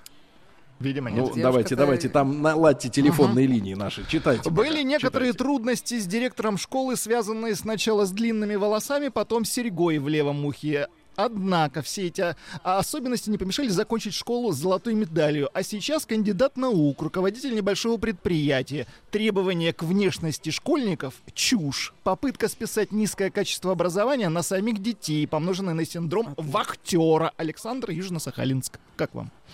Анна пишет, что распущенность отвлекает других детей от учебного процесса. Правильно, приличных детей. Правильно, Владик? Ну-ка, давайте Лену из Москвы послушаем. Леночка, доброе утро. Доброе утро. Лена. Алло. Лена, вот вы как мать, что скажете? Как мать говорите, как мать. Знаете, я как мать, честно говорю, что мне абсолютно все равно, как дети выглядят в школе. Меня больше волнует, как учителя на это обращают внимание. Я считаю, что это вот совсем не то. Вот к вашим детям есть претензии у учителей? Даже если есть, они не очень меня интересуют, но вроде пока особо не... Еще раз. Так, Лена ушла от нас. Не покидайте, да, Лена нас, ушла от нас. К сожалению, да. Да, любая мать скажет вам, что главное, что они ходят в школу и учатся в нынешнее это время, да, когда вообще детей тяжело заставить учиться. В элитных зарубежных школах есть униформы и дресс-код. И попробуй нарушить, выгонят. Дресс-код — это одно, а то, что они тоже могут волосы в розовый цвет покрасить. Потому что это ваши волосы. Как хотите, так и красите. Нет, наши волосы. Так вот, короче говоря, ребята, Айматина, опять запретить разнузданность, М2 плевать.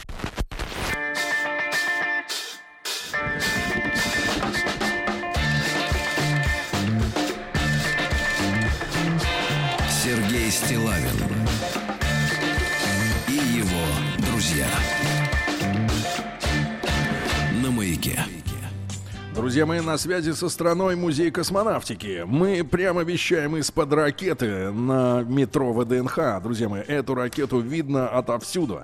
И под ней, в подземелье, в бункере находится наша передвижная студия. Сегодня мы обсуждаем хай, который подняли активисты в интернете. Дело в том, что многие ученики, причем, что самое интересное, возмущение идет из провинции. Ну, в хорошем смысле этого слова, но московских сообщений я тут не вижу. Волгоград, там другие города, люди жалуются в интернете на то, что их не пускают в школу с розовыми волосами, с татуировками, с пирсингом и прочее, прочее, прочее. Родители возмущены, упоминают статью 51-ю статью с, значит, закона об образовании, не первую, 51-ю.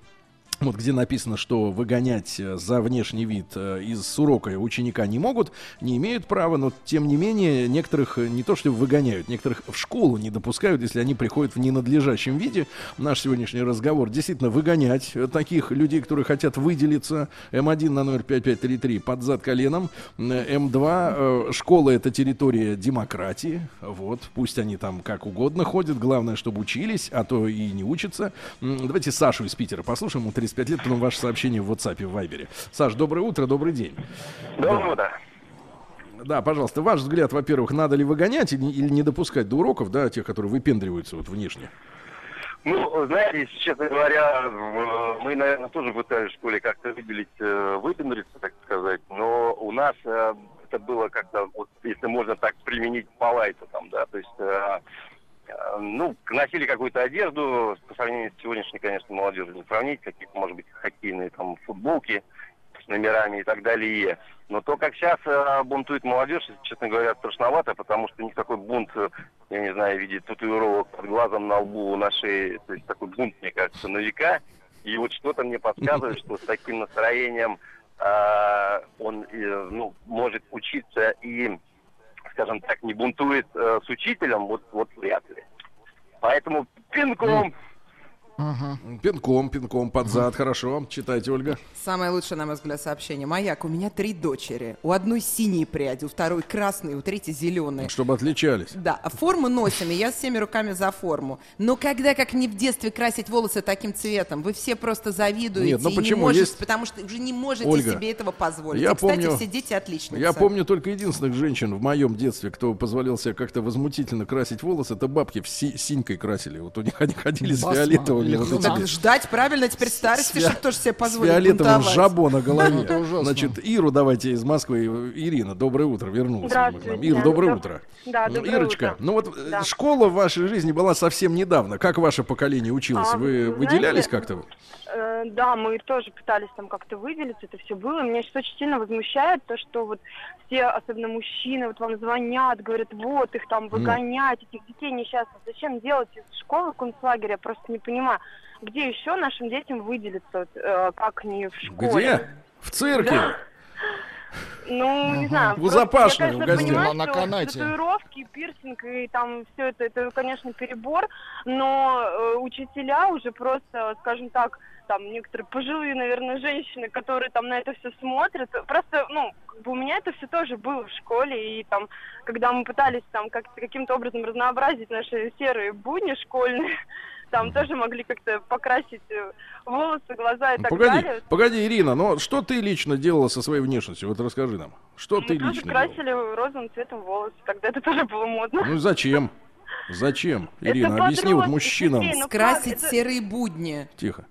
Это же, ну, зачем? Вот у меня сейчас сын учится в школе еще в начальной, правда, и всем говорят, пиджаки, серые пиджаки. Дети выглядят как маленькие детки в этом. Это же просто ужасно. Ну как? Это мудрость, Ира. Это мудрость. Тебе желаю постичь ее. Да, значит, давайте я Лешу из Москвы послушаем. 38 лет. Вот шалунья какая. Слышь, вот с этого же, Владик, и начинаются вот эти всякие... Красиво сказано. Вот с этого, нет, вот с этого взгляда на розовые волосы начинаются всякие извращения в нашей жизни. Неудовлетворение. Ольга. Какие у вас извращения? А какие? Я понять не могу. Ольга, я вам хочу сказать, вот что. Недовольство тем телом, которое у тебя есть, это неправильно. Зачем розовые волосы, если ты, например, от природы шатенка или блондинка? Зачем? Вот объясни мне, как взрослому человеку. Подростковый бунт, знаешь, Сергей Валерьевич, для чего существует? Вот, отделиться от своих родителей. Отделяться немножечко, надо при родах. Конечно, это первый кризис человека. Сообщение. Он пытается отделиться от своих родителей, так, повзрослеть. Тихо, так он бунтует. О подростковом бунте Михаил пишет. Привет, ребята, да. Меня в 9 классе в школу только пьяного не пускали. А сейчас сыну 16 лет, отличник, спортсмен. Сделал на ноге тату, так зауч весь мозг вынесла. Это проблема. Кошмар какой, в 16 лет. Нет, его только не пускали пьяно, видите, прилично выглядел. Да, 38 лет. А этот отличник, правда, это два разных человека. Значит, Леша, доброе утро. Доброе. Лешенька, ну давай, излагай мысли. Сам не бунтовал, но вот хотел бы предложить, люди постоянно хотят быть, так сказать, вызов у них перед обществом. Но давайте им давать нагрузку дополнительную, пусть они показывают знания, пусть они как бы... Правильно, кайло им в руки после школы. Да.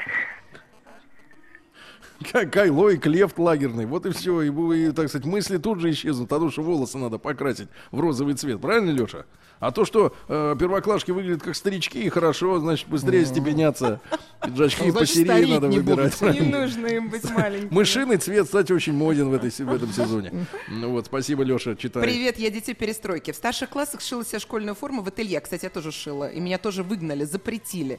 И когда надела старую, поменяла стрижку, взяла и выбрила ирокез. Молодец какая.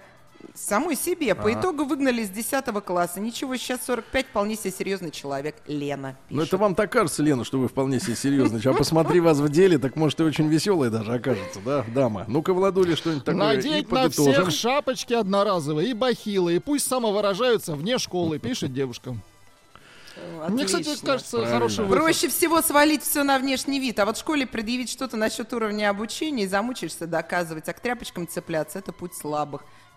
Я на самом деле думаю, что форма нужна, это удобно. А вот все остальное, честно говоря, как можно предъявлять требования к внешнему виду человека, если это его внешний вид, мне непонятно. Вам непонятно, я вам сейчас объясню. Я сейчас посмотрю, что у вас за внешний вид. Явились на работу с люрексом возмутительным.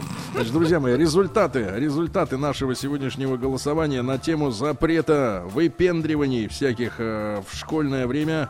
Значит, огласим. Вот 68% за то, чтобы запретить к чертовой бабушке выпендрёж. Все, постановили, печать, все, вперед.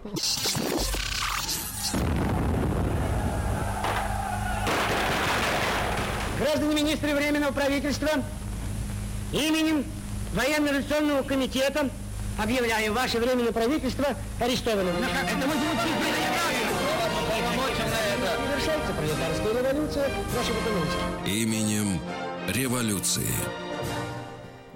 Дорогие друзья, сегодня выпуск нашей постоянной рубрики «Именем революции», которую мы посвятили столетию русской или русским революциям 1917 года. Затеяли мы все это для того, чтобы образовать культурно женщину, выдающуюся Ольгу Дори. Ну вот то, что у нее, когда она училась в школе, в те дни учитель истории болел. И, естественно, Василий Жанович Цветков сегодня с нами. Василий Жанович, доброе утро. Да, Василий Жанович, профессор Московского педагогического государственного университета, доктор исторических наук, и мы шаг за шагом изучаем историю вот событий до столетней давности. Мы сейчас в районе 1915 года, потому что война, естественно, является благодатной почвой для революции, для нашей. И мы ведем нашу сегодняшнюю программу из музея космонавтики в Москве, рядом с метро ВДНХ. Над нами ракета, а мы в бункере специальном, да. Василий Жанович, вот чуть-чуть отклониться хочу от продолжения нашего интересного разговора, да, про 1915 год, потому что сегодня я каждый день готовлю краткую сводку исторических событий до этого дня. Старейшая рубрика. Вот. И сегодня в 1913 году в Киеве, именно в этот день, то есть получается 104 года тому назад, ну, ровно 104 года тому назад, в Киеве началось слушание в суде присяжных дела Бейлиса. Да. Громкое дело о том, что был убит подросток. Да. Мальчик, да, вот, были подозрения, что убийство носит некий ритуальный характер, то есть ведь как бы человека можно уконтрапупить гуманно, а можно, так сказать, с какими-то оккультными целями вот это делать. Но было ли так или нет, непонятно, да. И был арестован некто Бейлис, еврей, да, которого обвинили вот в этом ритуальном убийстве. Я не хочу долго, просто это один из таких фрагментов существования русского общества. Ну, да, кстати, да. предреволюционного, да, потому состояние. Что такое фоновое да, состояние, да, да. совместно со всеми этими спиритистами вроде Рериха, да, Блаватской да. и прочей, вот такая вот мишура, такая мистика, да, с одной стороны. С другой стороны, есть труп. Ну, конечно. С этим никто не спорит, да, но, получается, раз Бейлиса оправдали, и он потом уехал в Америку, написал там книжку «Мои страдания», или как там называется, на английском языке. Вот. Труп есть, а убийца-то, получается, гуляет на свободе, жирует, гад, как говорил Жиглов. Вот. Что историки думают по тому делу, вот оглядываясь назад? Ну, вообще, вот тут надо, наверное, действительно различать юридическую составляющую и такую историческую составляющую, социальную, да. Потому что вы вот верно совершенно заметили, что общие настроения на тот момент были достаточно противоречивые россиян. И, ну, что, может быть, даже некую параллель можно провести с западноевропейскими даже событиями, потому что там похоже, конечно, по, ну, может быть, сути своей, но не по форме, дело Дрейфуса было. Вот, и там это же офицер. Тоже офицер, да, французский, который якобы тоже еврейского происхождения, который вот якобы передал секретную информацию немцам, вот такой предатель. И там тоже, значит, вот эта вот была волна антисемитизма. А у нас вот эта вот специфика, мальчик Андрюша Ющинский, обескровленный труп, от который был найден, ну именно и с многочисленными колотыми ранами. Специально вылили кровь. Да, да, да, с многочисленными колотыми ранами, то есть это как бы свидетельствовало о том, что это вот ритуальный характер убийства. Но не просто так завалили человека, да? Да, ну и вот пошли как раз вот эти вот всякие версии. Интересная даже вот книга нашего философа Розанова, которая, наверное, мало известна, называется очень оригинально «Об обаятельном и осязательном отношении евреев к крови». Вот. Ну, так называется книга? Да, прям вот так вот называется. Это какого года примерно? Того времени. Ну, ее не, я, насколько знаю, ее не переиздавали. А вот, ну, она такая вот как раз тоже достаточно понятной направленности. Да. Так вот, в обществе, да, наверное, уже была такая определенная нацеленность, вот опасная для многих. И, кстати, даже вот потом Шульгин, сам Шульгин об этом писал, хотя Шульгин... Тот общем, товарищ, который был монархистом приехал националист, монархист, забирать отречение, да, у царя. Да, так вот он писал, что тут ведь не столько даже в самом деле Бейлиса была проблема, сколько в том, что вот общество было нацелено на поиск врагов. То есть вот враги, внутри. Где-то враги, внутри, да, надо этих врагов найти. В данном случае вот этот вот антисемитский подтекст шел достаточно четкий. Вот. Ну а дальше мы видим вот и Первую мировую, тут можно действительно перекинуть на 15-й год, прям вот мостик очень удачный. Мы, кстати, не говорили об этом, потому что было же отселение людей, да? Конечно, потому что, грубо говоря, буфером, да, таким своеобразным буфером между нами. Евреи в прифронтовой полосе шпионят. То есть зона, она называлась?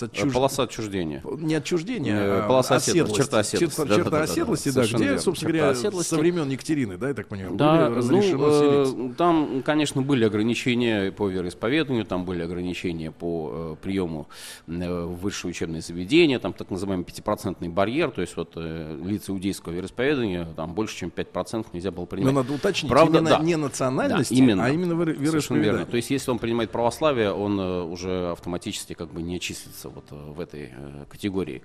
Ну и вот, а там искали вот этих вот шпионов при фронтовой полосе, это аналогичная ситуация. И кто были шпионы? Так же, как вот русинов, да, искали австрияки. Да, к сожалению. И видели их среди еврейского населения. Потом аналогично начали искать шпионов среди немцев-поселенцев, немцев-колонистов. Ну, а дальше уже вот к концу 15 года дело в таком общественном сознании, оно уже доходит чуть ли не до самых верхов. И в 16 году, например, это отразилось, когда назначают премьером Штюрмера. Одна из причин, почему вот оппозиция, например, говорила, что не надо этого делать, потому что у него немецкая фамилия. Вот только из-за этого. Не потому, что он там неспособный, не потому, что он там неопытный, а потому, что у него немецкая фамилия. Вот нельзя раздражать население.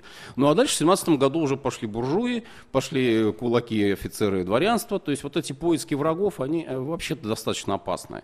Особенно в обществе, которое взбудоражено вот этими вот всякими событиями похожими. Но в деле Бейлиса, видите, как бы особенно важно, что это же еще не военное время, да, предвоенное. А настроение уже такие. Ну, опять же, здесь, конечно, тоже, может быть, нет дыма без огня, хотя не конкретно вот по Бейлису и по Ющинскому, если говорить, а вот если вспоминать события 5-го года в Одессе, например, в Херсоне, в Молдавии, вот были погромы еврейские. Мы, кстати, вот об этом говорили. Да? Да, так вот, национальные. Именно, да. Так вот там, собственно, как раз были еврейские дружины самообороны, создавались, и были боевики вооруженные, и они оказывали сопротивление полиции. То есть здесь тоже вот как бы такой... И были известные две партии, это коалицион и бунт. Бунт, она была такая более простая по составу социальному, а коалицион, она буржуазная считалась. Я так понимаю, партией, что и сейчас в Израиле какие-то, ну, как бы последователи этих партий, они есть, до сих пор... Конечно, есть. Ну, бунт, вообще бундовцы, они сотрудничали с большевиками. То есть это однозначно совершенно. Полиция, он... Последняя, кстати, партия, которая была вообще запрещена в Советской России. Вот это тоже интересный такой факт. Партии уже там меньшевиков не было, эсеров не было, кадетов вообще в первый месяц революции запретили. А полиция, он еще существовал. При советской власти. Да, при советской власти, в Советском Союзе. Но потом уже тоже и он был как бы закрыт, прикрыт. И поэтому вот тоже многие считали, что вроде бы как власть должна как-то на это отреагировать. Есть понятие еврейские боевики.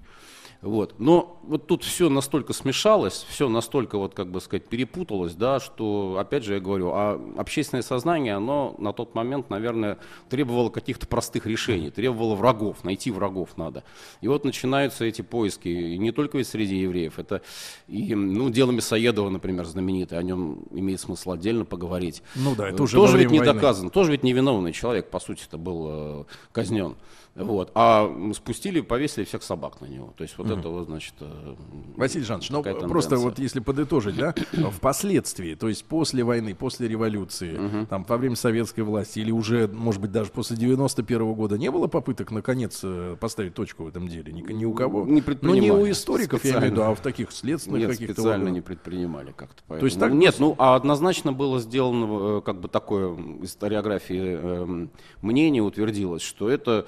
просто спровоцированное дело для того, чтобы вот царизм показал свою антисемитскую сущность. Просто провокация. Просто провокация. Хорошо. Точка зрения. Хорошо. Василий Жанович Цветков у нас сегодня в гостях, профессор и доктор исторических наук. Василий Жанович, у нас в нашем, так сказать, летоисчислении 1915 год. Да?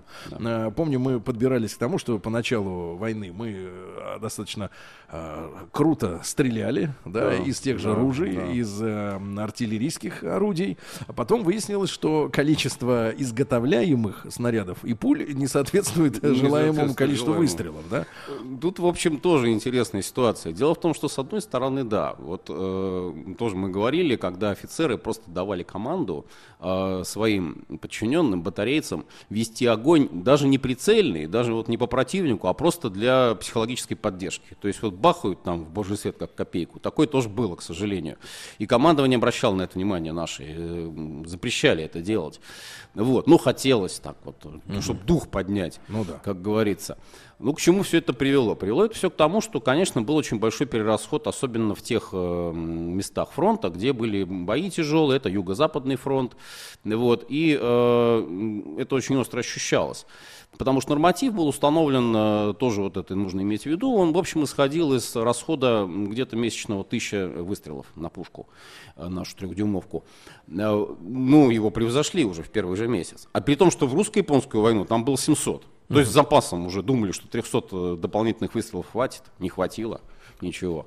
Но при этом, что тоже интересно, на это обращали внимание потом уже исследователи, да и в то время тоже, кстати, это замечали. Очень большое количество снарядов было на складах в тылу. То есть они до фронта не доходили. И тут вот опять возникает вопрос, а почему они не доходят до фронта? Почему-то они в тылу лежат, в парке артиллерийские, а на фронте солдаты испытывают нехватку. Да? Почему? А вот тут уже вставал вопрос, опять же, поиска виновных. Ну, в общем, он сводился к тому, что это нераспорядительность артиллерийского управления. И, опять же, куда шли эти все... каналы обвинительные, военное министерство, военный министр. Вот и Сухомлинов, его не сразу, конечно, обвиняют, но уже на протяжении вот первой половины 2015 года все вот эти нехватки, все эти дефициты снарядные, патронные, тоже это вот добавляется, винтовочный, это все списывается, сваливается на военного министра исключительно, хотя он далеко не одинок был в этом. Тут можно сказать, и Генштаб тоже свою руку приложил, ошиблись в расчетах. Ну и, в общем, реалии самой войны оказались такими, что ни одна страна, вот мы уже говорили об этом, не ожидала таких больших расходов и таких больших потерь. Мы говорили о том, что там 3-4 месяца хотели повоевать. Да, конечно. Да, даже вот начинается 15-й год, и все равно вот эта эйфория, она остается. И в газетах пишут, что если уж там к Новому году не вошли в Берлин, да, 15-му, уж там еще весной уж точно войдем. К Пасхе. Да, к Пасхе, совершенно верно. И, в общем-то, были к тому тоже определенные причины, вот почему можно было так считать. Потому что, враг ведь, он дальше границы-то особенно не продвинулся. Немцы, часть там всего вот этого Привистинского края была занята немцами. Мы, в свою очередь, продвигаемся в Карпатах. Мы вот Львов взяли. Какая победа огромная. Делали Львовскую губернию уже. Дальше наступаем через Карпаты, буквально в прямом смысле слова, через горы идем по перевалам, снегом занесенным, по пояс в снегу, но ничего, все равно, значит, верим в победу. Вроде бы как такие положительные перспективы с одной стороны, а с другой стороны вот это вот отсутствие должного количества боеприпасов, должного обеспечения, не налаженная инфраструктура. И, в общем-то, вот это ощущается. Причем это ощущается всеми, особенно на фронте. В тылу это пока не чувствует. В тылу это еще вот все газеты читают. Ну, это какой-то опыт Наполеона нас не научил, да, который вперед обозов ускакал. Насчет Наполеона трудно сказать. Ну да, наверное. Я имею в виду, что это снабжение у него было нарушено. Вообще, вот Привистинский край, если смотреть, он-то, в общем, был все-таки подготовлен к войне. Там вот многие говорят... Это Польша, да? Это Польша. Царство Польское, вошедшее в состав России. Та часть, которая вот была в составе России. А вот многие там считают, что, допустим, мало было железных дорог, поэтому подвоз был затруднен. В том числе вот это одна из причин, почему снаряды не успевали подвозить. Но если вот на карту посмотреть польскую, вот как раз Привистинского края, тут польский выступ, там железных дорог очень много, там разветвленная сеть железных дорог, там крепости стоят, там осовец наш вот этот героический, которым там атака мертвецов, да, немцы не могли его, третий по счету был штурм, и они только на третий раз вот начали применять эти газы. В общем, было неплохо все это подготовлено, но это все осталось позади. То есть вот дальше наступать, вот здесь уже вопрос о своевременном подвозе подкреплений, своевременном подвозе боеприпасов, и, естественно, это уже проблемы. И очень большие потери людские. Да, да. То есть вот кадровая армия начинает выбиваться к началу 2015 года, особенно пехота страдает больше всего, естественно. Ну, это самая такая вот род войск, самый кровавый. Вот по тем временам тоже. И опять же вот вопрос возникает в чем? Вопрос возникает в помощи союзников, в помощи Запада. Вот идея, собственно, с которой война начиналась, что мы с двух сторон на немцев нажмем, Антанта нажмет, и вот они не выдержат. А 15-й год нам дает очень яркий пример того, как союзники свой долг, вот не побоюсь этого слова, союзнический долг, они его, в общем-то, ну, не то чтобы забывают, они его очень интересно интерпретируют. То есть получается так, что русские сами по себе действуют, когда у них какие-то проблемы возникают. Тот же самый маршал Жофр, который, командующий союзными армиями, заявляет, что мы, конечно, вам поможем, но только вот чуть-чуть нам надо с силами собраться. А с другой стороны, когда у них какие-то проблемы, тут же они сразу нам кричат: давайте, спасайте. Ну, как вот с восточно-прусской операцией все это пошло. Вот. И, естественно, здесь вот такое вот несовпадение интересов. А в чем причина? Уже начали давать заднюю, ребята? Ну, тут, если вот вообще западных историков почитать, они вообще не видят проблемы. Вот как ни странно. Проблемы они считают, да, они считают, что почему русские вообще обижаются-то? На что обижаются? Ну, мы же тоже воевали. У нас тоже тяжелые бои. Вот, весной там. А потом Италия вступила в войну, например. Действительно, фактор важный, потому что итальянцы, вот тут несколько слов, наверное, надо сказать об этом моменте. Итальянцы ведь это союзники Германии, Австрии. Они, по идее, должны были вместе с Австро-Венгрией, с Германией тоже вступить в войну. Но у итальянцев очень интересная позиция. Они Тройственный союз использовали для себя, естественно. Выкроить какие-то территории. Да, потому что у них были претензии на Балканах, у них были претензии на Адриатику, Адриатическое море.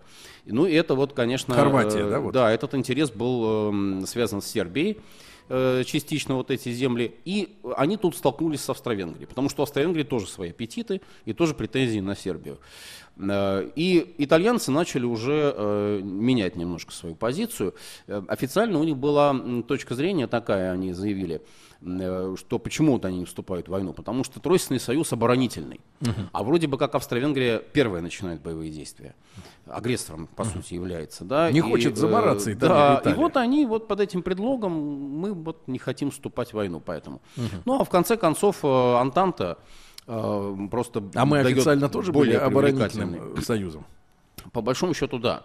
Потому что Франко-Русский союз, который был основой Антанты, он строился именно на принципе том, что кто-то, какая-то страна, ну было понятно, что Германия, конечно, 99%, нападает или на Францию, или на Россию. В таком случае, соответственно, другой союзник обязан начать против него военные действия. А вот эти претензии, которые западные историки не понимают, вот если сформулировать, они не понимают, в что мы им предъявляем? Они не понимают в том, что им нужно было как-то очень активно действовать в 2015 году. Они интересные тоже вот приводят тоже тезис о том, что в этот момент, вот как раз когда были у нас тяжелейшие бои на фронте в Польше, в Карпатах, они проводили Дарданельскую операцию. Это что такое? Дарданельская операция — это как раз та самая, да, когда они пытались взять Дарданеллы, проливы. Ничего из этого не получилось.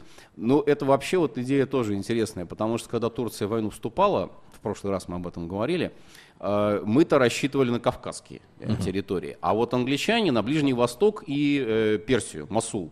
То есть вот эти вот земли, нефтяные источники. Ну, конечно, слово-то знакомое. Да, и да, сегодня. Да. Вот они планировали там как раз наступать. Мало что изменилось за 100 лет.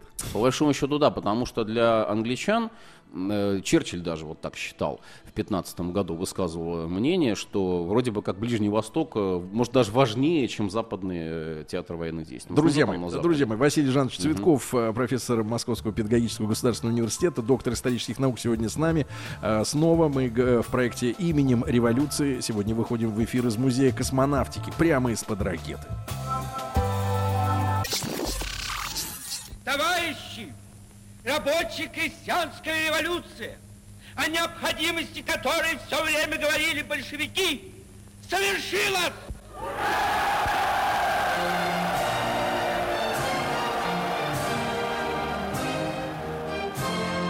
Именем революции. Друзья мои, итак, с Василием Жановичем Цветковым, профессором Московского педагогического государственного университета, доктором исторических наук, мы продолжаем говорить о событиях, предшествовавших Первой мировой, Первой и Второй русским революциям 17-го года. Вот. И 1915 год. Снаряды есть, они не едут, а французские наши партнеры не активничают на фронте, позволяют немцам с нами расправляться, да? Да. Василий Жанович, и вот какой момент вы считаете переломом, вот когда начались такие массовые неудачи 15-го года? Ну, тут четко совершенно этот перелом обозначен. Это Горлицкий прорыв, так называемый. Прорыв под Горлицы. Это где? Фаланга Маккензена. Это Галиция, все та же. И наше наступление в Карпатах захлебывается, уже продвинуться не можем, выйти на Венгерскую равнину, хотя отдельные части на Венгерскую равнину просачивались. Интересно, кстати, просочилась не больше, не меньше вот та самая знаменитая Корниловская дивизия, которой командовал генерал Корнилов, будущий как раз герой Белого движения. Вот. Он продвинулся очень далеко, но это, правда, стоило ему того, что дивизия потом попала в окружение. И вынуждена была отступать, практически полный состав погиб и попал в плен, и в том числе сам Корнилов оказался в плену. Вот. Но это были последние успехи. Крупный успех, безусловно, это падение Перемышля. Март, как раз тоже вот эти вот настроения в прессе стали подогреваться, что вот к Пасхе, наверное, все-таки наступит перелом, потому что Перемышль пал во время Великого Поста 22 марта 2015 года. Ну, несколько слов вот тоже имеет смысл сказать о Перемышле. Перемышль — крепость... Это Польша. Нет, Галиция. Все, Австро-Венгрия, да. Перемышль — крепость, которая закрывала единственную такую вот нормальную дорогу через Карпаты. И вот если вот Перемышлем можно было бы овладеть, то, соответственно, дальше уже продвигаться можно было бы, подвозить боеприпасы по железной дороге, все делать спокойно. Но Перемышль был очень хорошо укреплен. Брусилов, командующий 8-й армией, попытался его взять сходу еще во время Галицийской битвы, еще осенью 14-го. Не получилось. Причем Брусилов об этом мало пишет в своих воспоминаниях. Ну, в общем, такая неудача, как-то не очень об этом прилично, да, принято. Но там ситуация была в том, что начали атаку фортов без артиллерийской подготовки практически. То есть вот с налету. На лошадях? Решили. Нет, трехдюймовки обыкновенные подвозили наши и думали, что вот сейчас трехдюймовками мы эти все форты разобьем. А оказалось, что трехдюймовка, она замечательно действует против пехоты. Шрапнелью косит коса смерти, да? Но вот против бетонированных блиндажей навесную стрельбу вот вести, гаубичная стрельба, она не может. Ну, не может быть универсальной пушкой. Хотя все считали, что вот там трехдюймовка все проблемы решит. Вот. И у Брусилова не получилось вот это взятие, и поэтому Перемышль был окружен, обложен со всех сторон, и начали постепенно вот тот же самый Брусилов начал его, да, вот так вот осаждать по всем правилам науки. Ну вот крепость того времени, она сколько времени могла автономно просуществовать? Ой, вот знаете, все зависит от, наверное, не столько самой, может быть, даже крепости, сколько от того, кто ее защищает. Потому что мы видим пример первоклассной крепости Ковна, которые вложили денег много перед войной. Кто? Наша. Русская крепость Ковна. Ее сдали за 20 дней. То есть она практически не сопротивлялась. Комендант был генерал Григорьев, его судили потом за это. Ну, в общем, заслуженно, потому что он, хотя у него тоже были доводы такие, что меня никто не поддержал, вроде бы.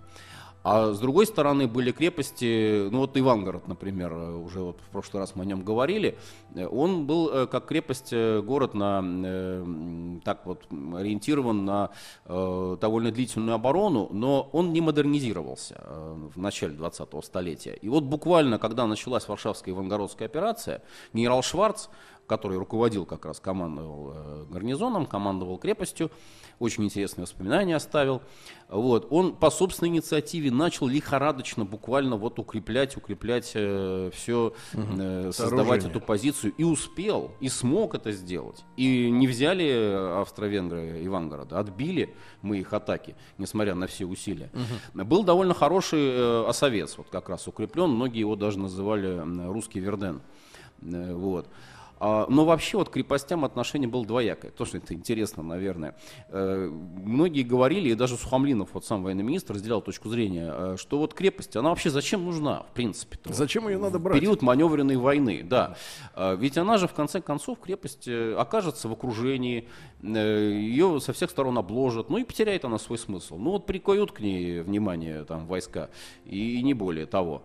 И все приводили пример Севастополя и Порт-Артура. В Крымскую войну Севастополь, ну, героически сражался, защищался. Но Крымскую войну все равно проиграли. Русско-японская война, Порт-Артур, защищался, сражался, да, героически все. Опять проиграли войну. То есть крепость сама по себе вроде бы как не имеет смысла. А вот Шварц в своих воспоминаниях, генерал, он писал, что это очень ошибочное, очень порочное мнение. Потому что крепости, если они в цепи, то есть они задерживают между ними движение. Просто какое, чтобы вы понимали, расстояние было примерно. Там могло быть вот, десятка до даже там нескольких десятков километров. Между ними. Но то, самое главное, то есть просочиться между ними можно было. Просочиться-то можно, но самое главное, что крепости держат узловые коммуникации. И мимо них пройти невозможно. Вот то есть они стоят на важных трассах, дорогах. Совершенно верно. А вот как Осовец, например, опять же, он как вот такой узел, вокруг которого болото. Ну, обходи его, пожалуйста. Ну, ты по болотам же не пойдешь. Значит, нужно вольно или невольно штурмовать его в лоб. Вот, вот с Перемышлем похожая история получилась. Мы его обошли, да, пошли дальше в Карпаты. Но он держал, он приковывал к себе почти целую армию. Армия осаждала, гарнизон несколько раз австрийский пытался прорваться, но в конце концов пал. Разбомбили мы его там капитально, гаубицы подвезли, наше тяжелое оружие, все, значит, сдался гарнизон. 120 тысяч человек в плен попало, 9 генералов, то есть это очень такая впечатляющая победа.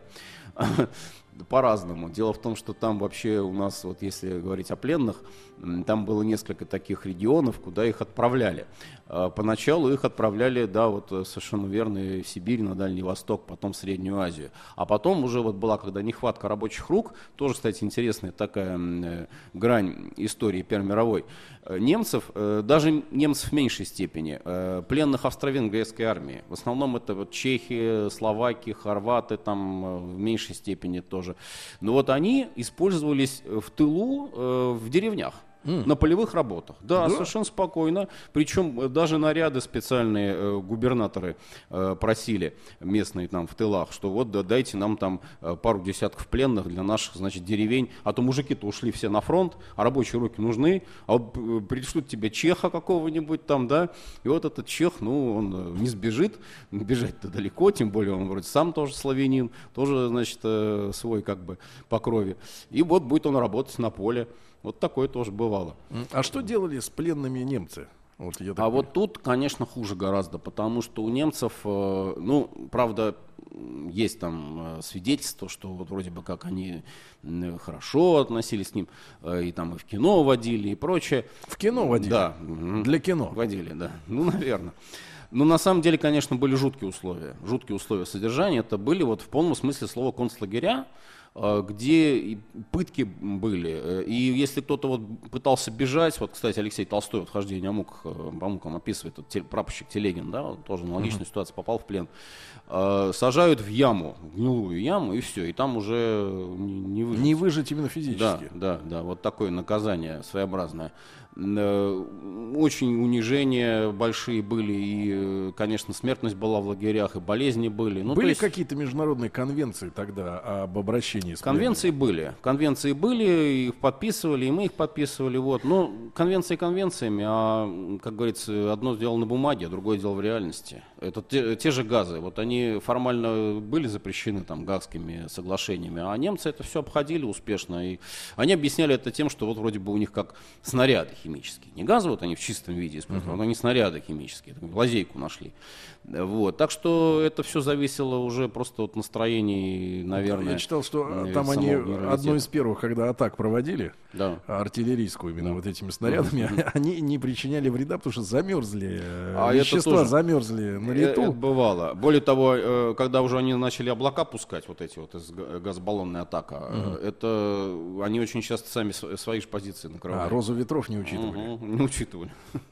Бывало и такое. Ну вообще, конечно, вот война, наверное, вот такой фактор важный надо отметить. Война все больше и больше идет вот по степени такого озверения, ненависти такой вот уже обоюдной. Это тоже вот важный фактор. Если первые месяцы войны, там даже вот многие вспоминали... Интеллигентность какая-то была? Ну, какая-то офицерскость какая-то, вот такая вот честь, да, потому что вот, допустим, идет атака в Восточной Пруссии, там погибают немецкие офицеры, вот наши русские говорят, вот давайте, значит, своих пленных забирайте, мы вам не будем их препятствовать. Или аналогичная ситуация где-нибудь там в Галиции, погибают наши офицеры, соответственно, значит, австрийцы, да, их отдают, и отдают им честь. Даже вот когда Нестеров погиб, там летчик. Вроде бы есть свидетельство, да, что как раз противник наш послал такое некое соболезнование о том, что вот такой ваш славный офицер погиб. Но это все вот первые месяцы войны. А потом уже никто об этом не думает. Конечно, потом уже просто идет вот это взаимное ожесточение. Из-за длительности или из-за действий конкретных каких-то? И из-за того, и из-за другого. Вообще, чем дольше война идет, тем сильнее обесценивается человеческая жизнь. То есть люди привыкают к смерти. К 1917 году, вот о котором мы как раз говорим, к смерти настолько привыкли, что вот когда вот начинаются эти эксцессы гражданской войны, собственно, наверное, больше всего переживает церковь православная и там, католическая. Вот они молятся о прекращении братоубийства, о том, как же вот братья-христиане там убивают друг друга. А сами братья-христиане, они такие братья, что, в общем-то, друг друга убить и ничего особенного ради там каких-то целей великих. Вот, это все отмечают. А гражданская война, когда начинается, там еще больше уже усиливается этот момент. Ну, тут, забегая вперед, вот такой пример можно привести. Вот, публичные казни, например, практикуются во время гражданской войны. Вот, повесить там приговоренных к смерти на фонарях, да, телеграфных столбах. Ну и ничего, люди ходят мимо, как привычные. Лежат там трупы, допустим, в том же самом Петрограде, да, вот когда были события уже не 25 октября, а вот подавление восстания юнкеров. Ну, лежат и лежат, ну и что, подумаешь, там обошли и дальше пошли. То есть вот, к сожалению, даже вот просто в городе дела доходит. Да, в городе, то есть даже уже городское население, не говоря уж о фронте. Даже вот в тылу такие, в общем-то, были настроения. И только где-то, наверное, вот к 20-му, может быть, 21-му году настолько уже нахлебались крови, как говорится, что начинается осознание, что надо что-то делать, надо кончать войну и идти пахать, сеять, я не знаю, работать на заводах, у станков, чтобы НЭП уже была нормальная жизнь. Ну, НЭП, да, НЭП он. Кстати, сегодня тоже еще одна дата. В 31-м году сегодня НЭП закрыли. Коммерческую торговлю прекратили. Василий Жанович, может, мы сегодня еще как раз об атаке мертвецов поговорим? Ну она немножко выбивается, потому что атака мертвецов — это август 2015 года. А вообще, как вот к ней прийти-то? Ну вот смотрите, Горлицкий прорыв начинается. Фаланга Маккензен, генерал Маккензен, знаменитый немец, но с английской фамилией. Да, вот так. Начинает прорыв. Причем прорыв делается очень грамотно. Ведется артиллерийская подготовка тяжелыми орудиями, чемоданами, вот эти вот снаряды знаменитые, как их называли, огромный разрушительный эффект, причем и психологический эффект очень сильный, то есть для наших солдат, офицеров. Сейчас, товарищи, про Маккензена поговорим. Василий Жанович Цветков, доктор исторических наук, сегодня с нами в эфире.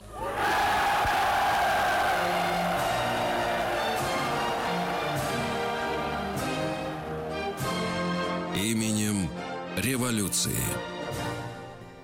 Итак, друзья мои, в нашем цикле 15-й год на дворе, контрнаступление немцев, наши и ошибки и слабости в вооружении, в боеприпасах. Значит, Маккензен выступает в Галиции. Третья армия генерала Радко Дмитриева, кстати, болгарин по национальности, ну вот на русской службе. Болгария выступает в войну как раз на стороне Германии, а вот болгары на русской службе, они продолжают служить русскому царю. Так вот, он отступает, армия несет огромные потери. Но вот что интересно, тоже вот такая точка зрения очень часто присутствует в публицистике, что так сильно немцы там мешались с землей, как говорится, русские окопы, что там вообще никакого сопротивления не было после этого. То есть они шли прям как вот парадным маршем. Ничего подобного. Наши солдаты, ну, поначалу, конечно, да, это было страшно, вот эти разрывы тяжелых снарядов, все, но постепенно привыкли и использовали такой прием. В окопах буквально зарывались. Ну, не каждый снаряд, естественно, попадет именно в эту прицельно, точку. Да, именно в эту точку. Зарывались в окопах и готовили пулеметные гнезда. У нас было очень большое преимущество по пулеметам. Да. Хорошие наши пулеметы по сравнению там с противником действовали очень хорошо.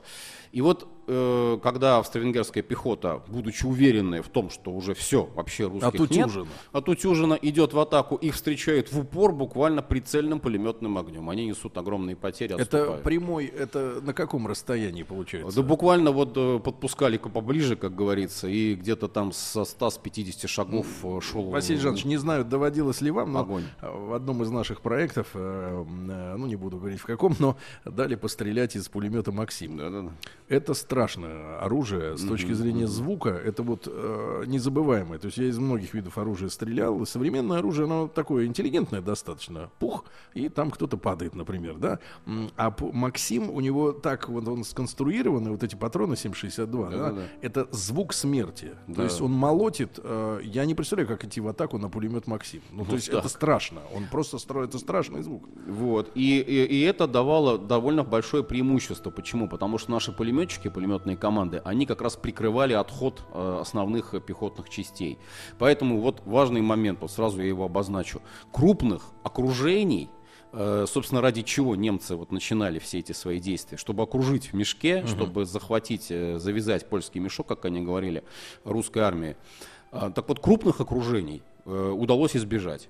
Были, конечно, попадали в плен воинские части, но вот в целом армия была выведена, и в том числе благодаря тому, что вот части ощущали постоянно плечо друг друга, взаимодействовали друг с другом. И вот постепенно, медленно, огрызаясь вот так против противника этими пулеметными контратаками, русские войска отступали. Ну, конечно, отступали с горечью, вот, по-другому не скажешь, потому что вот эти победы, о которых так все говорили, вот этот и Перемышль, обратно австрийцам отдали, Львов отдали, июнь 15 года, и июль, лето 15-го уже боевые действия в Польшу возвращаются. То есть, по сути, встает вопрос о возможности удержания вот этой линии Висла-Одер, на которой остановили немцев в 2014 году, а вот сейчас большой вопрос, смогут остановить так же, как в прошлом году или нет. Их преимущество немецкое, оно в чем заключалось? Очень большое, артиллерия? Во-первых, это потому что у них по штату даже были тяжелые артиллерийские орудия в дивизии. Наши-то тяжелые пушки, они тоже были. Но, опять же, вот считали, ну, вся вот эта вот эйфория по поводу трехдюймовок замечательных. Типа, зачем вот нам в дивизии штатные нужны батареи тяжелых орудий? Ну, это повторяется история про пулю дуру, штык молодец, ну, да? В общем-то, такая, да. Такая, масштабированная. Да. Пусть тяжелая артиллерия стоит в крепостях. Вот она там, да, нужна вроде бы как. А вот перевозить мы ее не будем. А перевозить ее, это там, если понадобится, потом, может быть. В конце войны уже 16-17 год создается специальный специальной тяжелой артиллерии особого назначения, ТАОН так называемый, дивизионы целые русских пушек, наших пушек Путиловского завода. Вот, мы уже эту проблему закрываем. Но на 15-й год она, эта проблема тяжелая. В принципе, у немцев просто дальнобойное, это первый фактор. Оружие, да. А второй, конечно, вот о чем мы уже сегодня сказали, они перебрасывают корпуса с Западного фронта. То есть они создают численный перевес. Где в это время французы, которые с пафосом отмечали несколько лет назад столетие мировой войны. Нет, они гордятся, у них своя правда. Правда есть, безусловно. У них очень большой вклад тоже в войну, они много народа потеряли. Но вот факт тот, что действительно здесь вот такого взаимодействия союзников не получается. Поэтому немцы, даже несмотря на то, что Италия вступает в войну, ну что, Италия вступает в войну, австро-венгры отбрасывают части свои, а немцы-то с Италией практически не соприкасаются. Они долбят, наступают постоянным вот таким вот натиском на наши позиции. У нас иссякают резервы, тоже это важно отметить, потому что вот мы перебрасывали части, в прошлой передаче мы говорили об этом, японцы вступили в войну, мы смогли перебросить части с Дальнего Востока, мы перебрасывали части с Туркестана, на Кавказе уже турки, поэтому мы не можем оттуда войска брать. А тут уже и эти силы иссякают. И 15-й год начинаются уже призывы запасных. Вот меняется взрослые состав. Солдаты, да? Да. И сначала это ратники первого разряда, так называемые, потом идут ратники второго разряда, это уже 16-й год. То есть призыв охватывает все больше и больше контингент, и вообще все уже доходит до 50-55 лет. И призыва. Люди начинают вырываться очень сильно из хозяйства. Из народного. Хозяйства. И вот тоже, о чем мы сегодня говорили, вот нехватка рабочих рук в деревне, которая заменяется там чехами пленными и там всякими словаками. Но это, конечно, неполноценная Василий замена. Василий Жанович, но мы тогда через неделю продолжим. И как раз об атаке мертвецов поговорим. Конечно. Друзья мои, не успевайте в прямом эфире послушать наш проект в любое удобное для вас время на сайте радиомаяк.ру, в подкастах, в iTunes. Василий Жанович Цветков, профессор и доктор исторических наук. Спасибо огромное. Спасибо. Сергей Стилавин и его друзья. Дорогие друзья, доброе утро вам всем, добрый день, вам хорошей всем среды. И в прямом эфире на связь со страной выходит Музей космонавтики. Дорогие друзья, здесь в подземном музее прямо под ракетой находится наша студия. И вы понимаете, что в эти дни как раз мы отмечаем в очередной раз, в 60-й уже раз, очень важное событие. Для тех, кто плохо учился в школе, напоминаю, 4 октября 1957 года первый искусственный спутник Земли поднялся в космос. Вот. И 60 лет таким образом, для тех, у кого нет с собой калькулятора, я напоминаю, 60 лет мы празднуем вот в эти дни. И, естественно, благодарю руководство Музея космонавтики за очень уютную нашу студию, за помощь всяческую, и бытовую, и человеческую, и научную. И очень рад тем нашим гостям нашего эфира, которые к нам приходят, несмотря на пробки, несмотря на возраст, несмотря на что, потому что приходят в первую очередь не к нам, а к нашим слушателям, вот, которые сейчас, которые жадны до вот правды из первых уст. И я сегодня очень рад представить вам, дорогие наши друзья, Георгия Романовича Успенского. Георгий Романович, доброе утро. Доброе утро. Да, заместителя начальника комплекса Федерального государственного унитарного предприятия Центральный научно-исследовательский институт машиностроения, доктора технических наук, профессора. Георгий Романович был одним из тех людей, большой команды, большого коллектива, кто непосредственно имеет отношение к запуску, да, к полету первого спутника Земли искусственного. Георгий Романович, не в качестве аванса, а в качестве именно по-человечески вам огромное спасибо вот, за то, чем вы занимались и занимаетесь. Вот, потому что у нас, у нашего поколения, по крайней мере, это вызывает огромную гордость. Но не гордость, что это мы, да, как бы так вот, а гордость за то, что это вы. Вот, огромное вам спасибо. Вот, с любовью это говорю. Я вам должен сказать, что это огромное счастье, что мне повезло принять участие в этой работе. И это огромная удача, которая мимо нас проплывает, как говорил Марк Твен, 2-3 раза, но мы иногда находимся в это время в кабаке. В данном случае я находился не в кабаке, а вот в первом центре космическом, в НИИ-4, в центральном здании на третьем этаже, так сказать, так как превращенным, зал превратился в центр управления. Это был просто актовый зал, да? Это просто актовый зал, и по существу не управление, а, во-первых, отождествление, что это спутник, а затем наблюдение за эволюцией его движения и за тем, как проходит радиосигнал через ионосферу, что с ним происходит. Кстати говоря, Вернов первый обратил внимание на то, что с повышением орбиты спутника сигнал ведет себя не обратно пропорционально квадрату расстояния, а как-то иначе. То есть, по существу, он входил в зону радиации. И не было опубликовано, опубликовал это потом Ван Ален. И они стали называться поясами Ван Алена, так сказать, два пояса. А на самом деле первые, так сказать, увидели действительно в НИИ-4, увидел это Вернов. И наши товарищи, которые занимались радиотехникой во главе с генералом Агаджановым. Георгий Романович, а сколько вам было лет в 1957-м? Мне было, к счастью, 24 года. 24 года? 24 года. Я был молодой специалист, 2 года проработавший в НИИ-4. И мне чем оно занималось? НИИ-4 – это организация, которая занималась баллистикой боевых ракет. То есть вот траектория, да, куда ракета полетит? И куда надо ей лететь тоже, так сказать. Я не буду углубляться в эти детали. А как вы стали задействованным вот в космическом проекте? Да, вот это мне, конечно, опять же, очень повезло. Я закончил МВТУ имени Баумана и дипломную практику. Меня определили проходить именно в НИИ-4. Был такой Мельников Петр Алексеевич. Он по фотографиям просто отобрал нас троих друзей. Мы как раз дружили. Обусов, Громов и я. И он нас направил, так сказать, в этот институт. Говорит, вы сойдете со станции Болшева, так сказать, идите, сходите с платформы и увидите перед собой палатку. Не заходите, там плохо.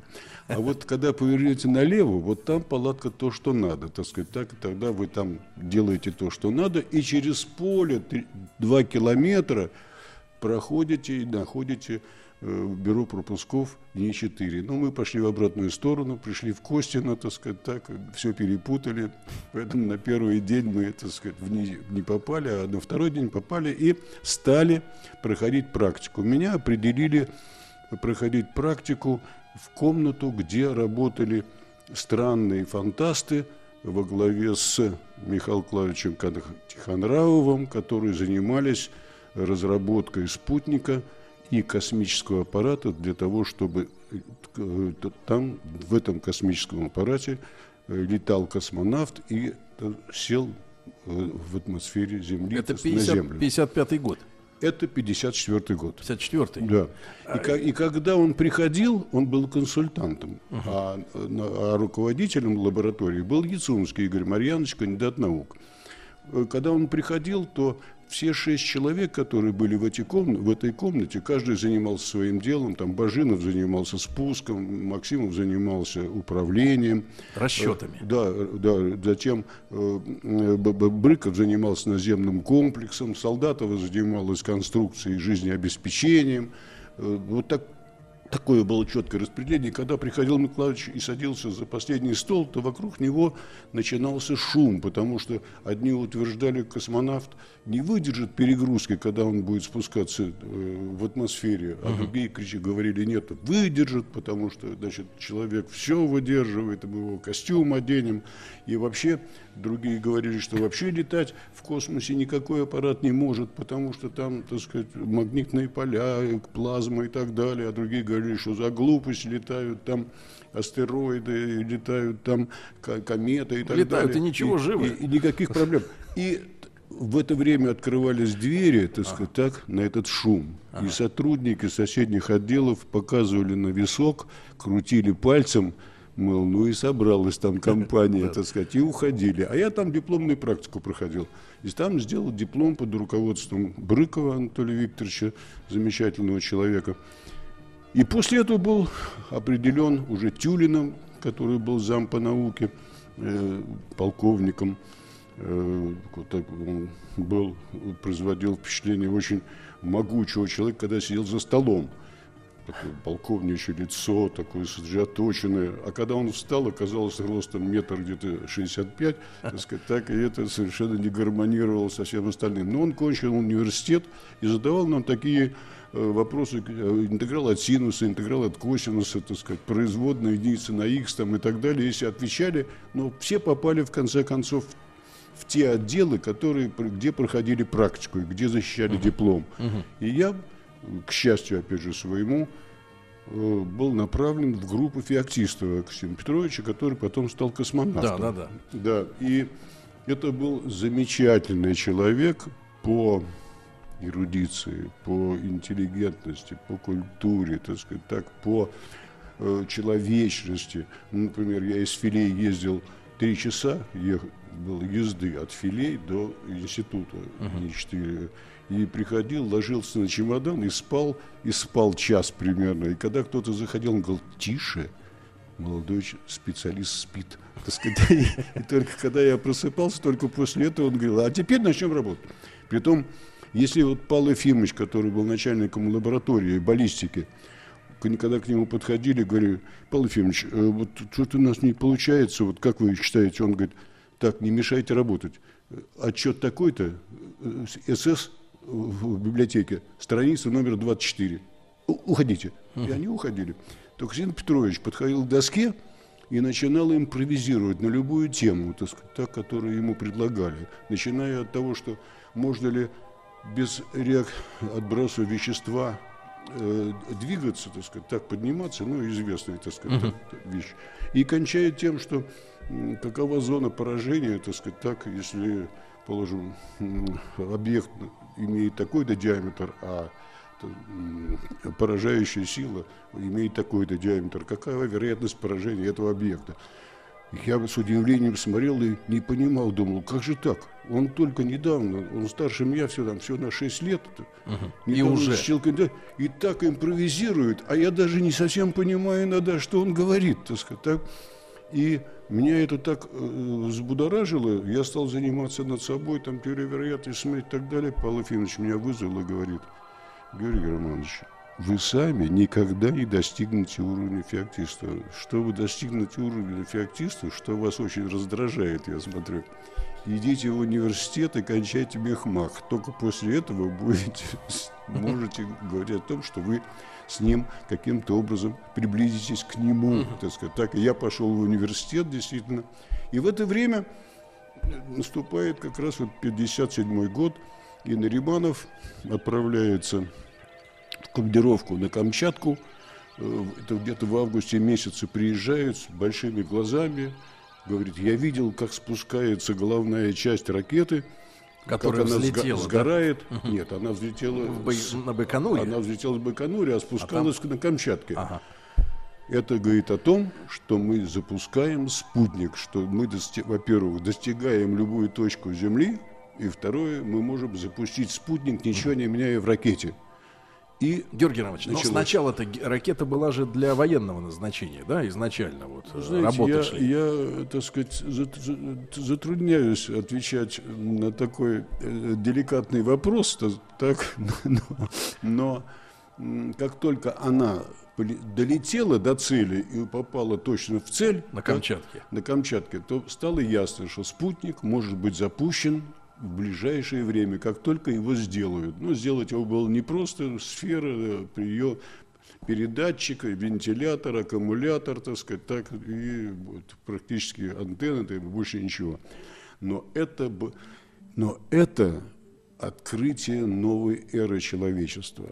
Это открытие новой эры, несравнимой ни с чем. Если мы возьмем, положим, век пара, век, положим, двигатель внутреннего сгорания, врех атома, это все внутри Земли, а это выход за пределы Земли, это по существу выход в новое пространство для человека, это не завоевание пространства, а это приспособление и жизнь в этом пространстве. И поэтому вот мы это понимали, что это, запуск этого спутника – это новая эра человечества, которая продлится не как век пара, там, 100, там, 200 лет, так сказать, так, а это продлится тысячи лет, потому что человечество, в конце концов, начнет летать по галактике, между галактиками, по метагалактике и, может быть, даже соседние метагалактики. Вот сейчас речь идет о том, что, например, в газетах публикуется, что темные пятна нашли в инфракрасном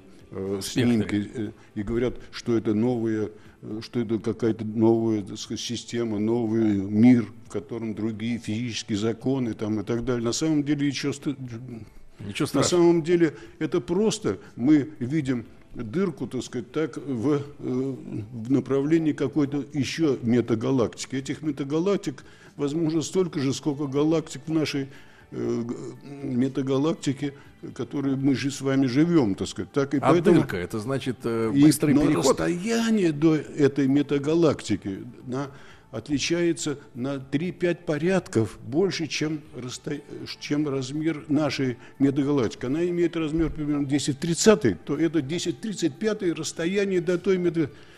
Никакой сигнал оттуда. За это время эта метагалактика рождается, умирает, снова рождается. И только доходит свет. Это так же, как тот же процесс, что идет процесс воды на Земле. Угу. Значит, на Земле вода испаряется, образуется циклон. Две недели он существует, выбрасывает воду, снова испаряется. Но 2 недели для нас понятное время, так сказать, так, а то, что за 15 миллиардов лет, вроде для нас очень, очень много, так сказать, а на самом деле для Вселенной это ничто, так сказать, так, и поэтому такие взрывы, они происходят регулярно, образуются метагалактики, и одни умирают, другие рождаются, и в конце концов, так сказать, если посмотреть на мир в целом, то мы видим, отлично понимаем, что мы электромагнитное вещество. Мы. Да. И что мы с вами это вещество в своем стационарном конечном состоянии, где ядро, вокруг них электроны, так сказать, так это конечное состояние электромагнитного вещества. А, так сказать, затем это Солнце. Вот мы сейчас с вами, как планета, на планете живем. Да. А Солнце, так сказать, как увидел Хаббл, что далеко от Солнца столько же желтых солнц, звезд, сколько белых карликов. А наше Солнце должно превратиться в белого карлика. Угу. И получается, что половина солнц уже схлопнулись. Угу. Осталась другая половина. И счастье то, что наше Солнце осталось в этой второй половине. Больше 3 миллиардов лет оно не просуществует. Это так? Предел. Предел. Но схлопнуться оно может через 1 миллион лет, там, через 10 миллионов лет, так сказать, это как уже заблагорассудится. А то есть конкретный момент окончания топлива неизвестен? Неизвестен, так сказать, так, сколько у него там водорода. И вообще, как ни странно, мы многое изучаем, но океан свой изучаем не очень, хотя это, так сказать, действительно... Неопознанное. Да, неопознанное. Так же, как мы Солнце, которому мы обязаны жизнью, и которое... Пока светит, мы живем, а когда схлопнется, мы все погибнем сразу, так сказать, так, то в этом случае Солнце достойно самого глубокого изучения. Вот эти признаки, которые вот, год назад черная дыра покрыла 2/3 Солнца. Черная дыра? То есть пятна. Да, пятно на Солнце было. 2/3 занимало. То есть это пониженная температура? Это означает, что огромные... Нет, это означает, что огромные магнитные поля выходили из Солнца, так сказать, так, и фотосферу они, так сказать, каким-то образом, так сказать, не дали ей светиться. То есть они блокировали свет? Да, да, они, так сказать, фотосфера светит. Светит фотосфера. Вообще говоря, само Солнце с фотосферой, то есть внутри идут такие огромные гранулы, так сказать, которые, так сказать, значит, движутся по своим законам, что в центре мы до конца не знаем. Что там? Но мы видим, что почему-то на расстоянии там, ну, положим, там несколько сот километров, так сказать, от этих гранул, вот, имеет место фотосфера, так сказать, так? То есть зона, которая со страшной силой светится, и вот она-то и дает нам этот свет. И если магнитное поле выходит, то в этом случае образуется дырка, называется она черной дырой. Ну, как на фоне, как на телевизоре пиксель гаснет. Да, да, вот. на фоне яркой фотосферы, так сказать, так образуется более темная, так сказать, пространство. И вот год назад 2/3 солнца, ну, видимого нам, да? Да, да, да. И все испугались астрономы. Ну, какой признак того, что солнце схлопнется, понимаете? Потом вдруг раз, наоборот, все солнце светится, и нет ни одной дыры. И мы не понимаем. И мы не понимаем этого процесса, понимаете? И вот это понимание солнца, оно, вот когда наступила космическая эра, это очень важная ситуация. То есть мы и получили, в принципе, принципиальную возможность уйти от этого солнца, ну, например, забравшись в Луну, и Луну начать толкать и уходить к другой звезде. Да? Это реальность? Это реально через 200 лет. Так, Георгий Романович, это сейчас обсудим после новостей спорта, как обычно в середине часа. Георгий Романович Успенский сегодня с нами, доктор технических наук, профессор и участник запуска первого искусственного спутника Земли 60 лет тому назад. После новостей сразу продолжим. Начали. В фильме снимались. В главных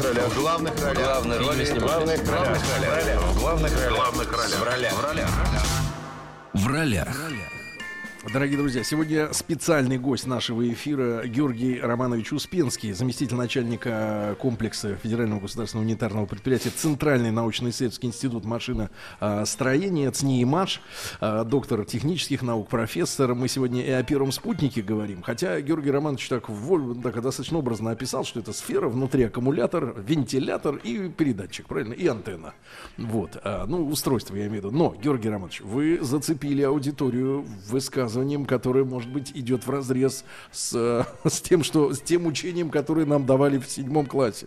Что, во-первых, проскользнула мысль, что Луна не крутится вокруг Земли, и это общедоступный факт, и Георгий Романович описал историю, что, ну, представьте себе двух лыжников с лалом. Вот они едут вниз, и то один справа, то с другой, да, то один, то с другой. Вот такой вот, как косой такой, вот они летят вниз. И, грубо говоря, мы с Луной также летим. И поскольку мы вращаемся, нам кажется, я так логично объяснил, да, нам кажется, что Луна вокруг нас крутится. На самом деле она не крутится, она просто сама по себе летит. Просто мы с ней эти орбиты, да, наши она крутится вокруг Солнца. Петляют, да. Правильно? То есть это самостоятельное небесное тело. Да, да, да. Вот, да, да. Георгий Романович, но вторая мысль, которую вы допустили, да, и мы за нее зацепимся обязательно, что через 200 лет мы сможем подвинуть Луну. Так, первый вопрос, зачем? Значит, мы должны подумать о том, как обезопасить человечество от возможности схлопывания Солнца. Так. Это первая часть. К тому времени уже человечество будет летать по галактике, между звездами и между галактиками. Для этого нужно будет использовать новый вид энергии.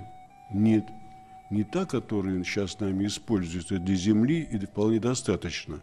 Это электромагнитная энергия. То есть переход от электронов с одной оболочки на другую оболочку. Получается свет, так сказать. Так?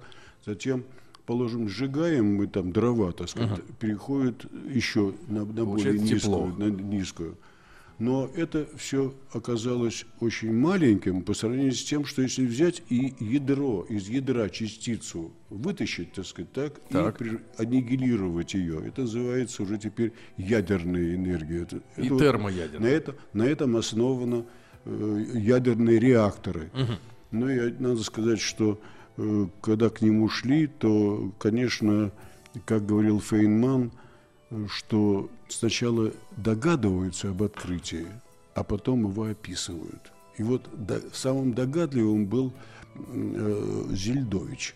Не имея высшего образования, не имея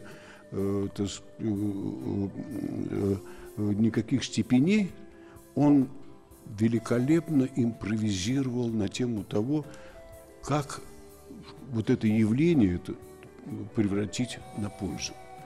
И одним из таких людей был Гамов, наш ученый. Он сказал, для того, чтобы заработал реактор, нужно так разместить с тем, чтобы нейтроны шли с определенной скоростью. И выбивали, да? Да. Только в этом случае начинается реактор. Вот представляете, потом это теоретически все описали, так сказать, так, но... Это была догадка. Вот догадка была, так сказать, так, сделали это, и реактор заработал, так сказать. Вот. И, значит, вот это, опять же, все касается нашей энергетики. Угу. Для того, чтобы теперь слетать к ближайшей звезде, 4 примерно световых года, да, и вернуться обратно кораблю массой 50 тонн, угу, нужно аннигилировать Землю. Всю. Чтобы квадрат. Вот столько нужно энергии.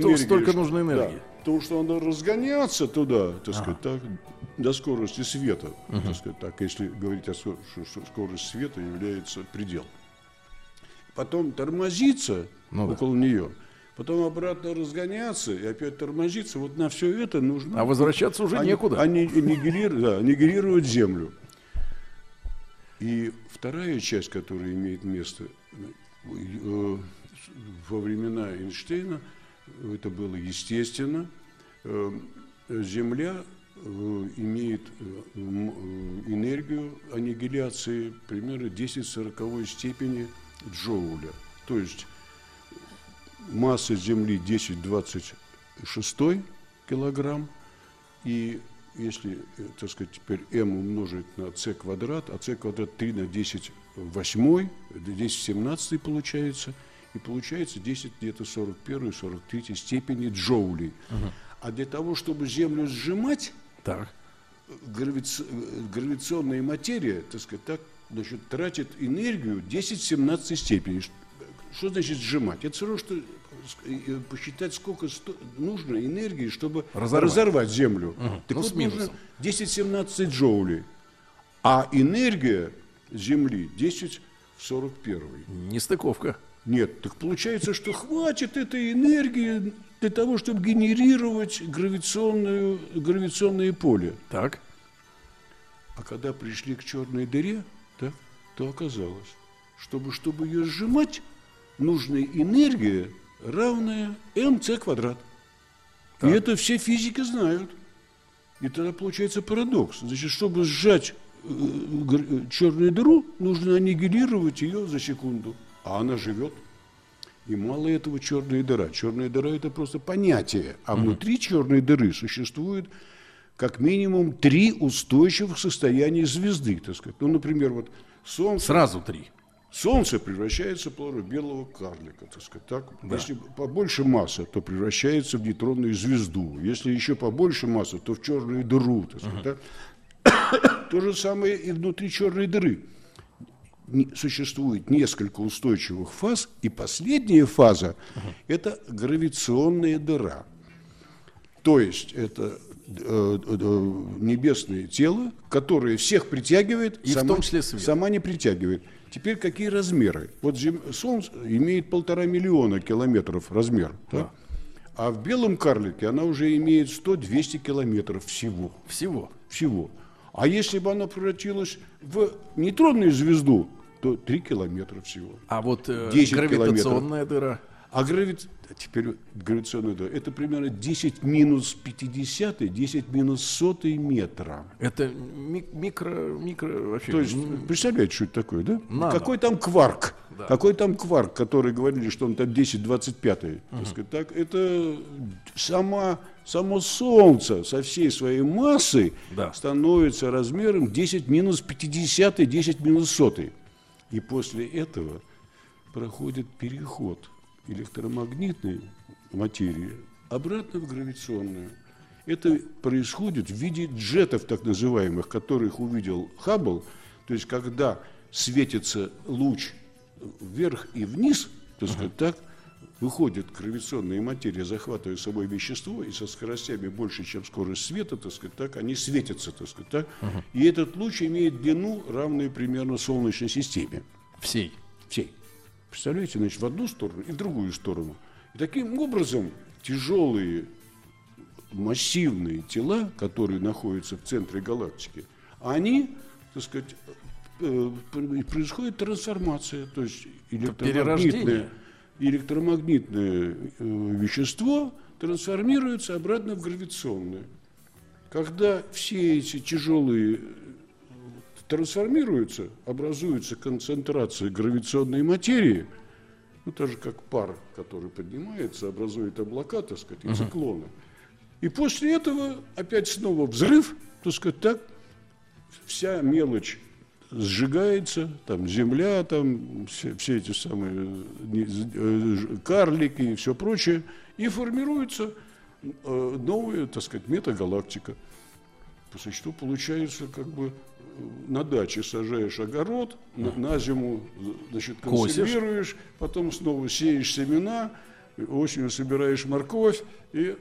А кто этим занимается? Оказывается, еще биополе. Вот Останкинская башня, которая рядом с нами, вы же не чувствуете, что она работает, да? Но если вы поставите резонатор так, и включите, дадите энергию, так сказать, то в телевизоре начинаются песни, пляски там, и все прочее, так сказать. Так, то же самое происходит и здесь. Биополе только ищет то точку приложения, где сформировать белок. Ага. То есть белок из нет, из гравитации, из биополя. Из биополя. И потом получается такая картина, что создается, значит, взрыв, создается Солнце, вокруг них планеты, и на планетах образуется корка, и на этой корке формируется биополе, формирует там, где очень много химии, ну обычно это океаны, где очень много всякой химии, формирует белок. Образуется жизнь. Она поглощает биополе и перерабатывает его в более качественное, так сказать, так, и тем самым биополе заполняется. Что такое биополе? По существу можно подумать, что оно управляет всей этой системой, так сказать, значит, неорганического вещества. Но трагедия заключается в том, что эволюция неорганики, она происходит быстрее, чем эволюция органики. То есть взрыв, магма, там, положим, так сказать, так, значит, звезды, там все это хлопает, это все существует от неорганика. И только когда корка образовалась и остыла, там формируется органика.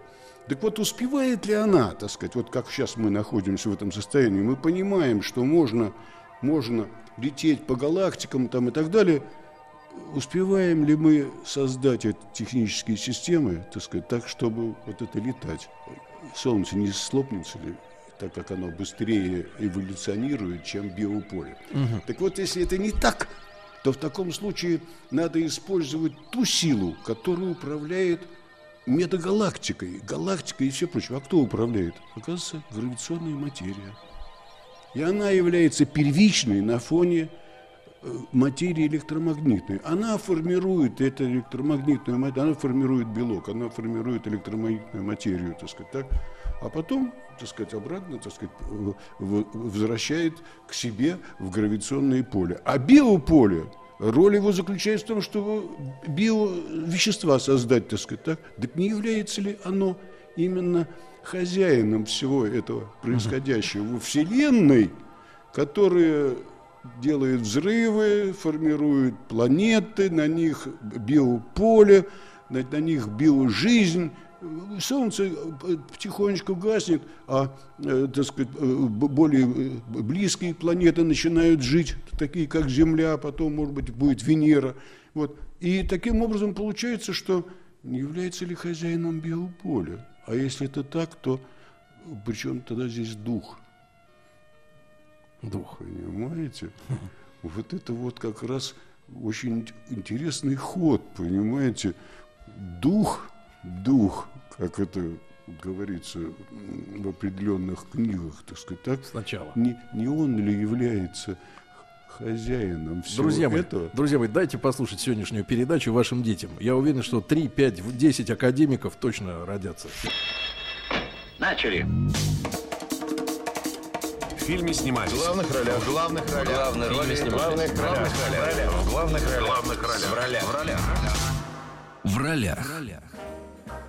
Дорогие друзья, сегодня в прямом эфире с нами Георгий Романович Успенский, замначальника комплекса ВГУП, Центральный научно-исследовательский институт машиностроения, ЦНИИМАШ, доктор технических наук, профессор.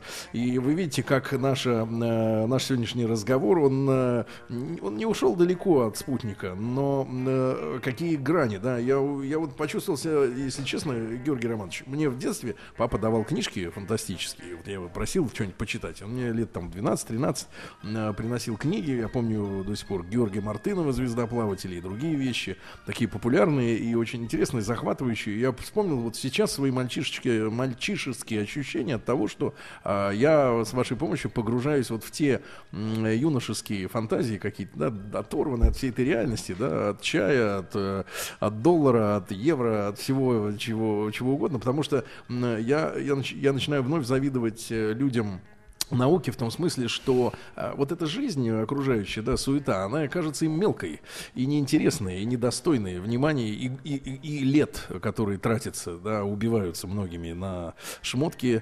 путешествия на курорты и прочее, когда голова полна такой фантастикой, да, о чем вы сейчас разговариваете, но я понимаю, что это не фантастика, мы же не сомневаемся, что так и есть, правильно, по крайней мере. Вот, Георгий Романович, во-первых, позвольте вас еще раз пригласить нам в эфир, потому что вы рассказываете вещи сумасшедшие, в хорошем смысле слова, да. Я вот еще хочу что узнать. Именно вот сейчас, в дни 60-летия первого полета, что за люди были, вот, которые рядом с вами работали?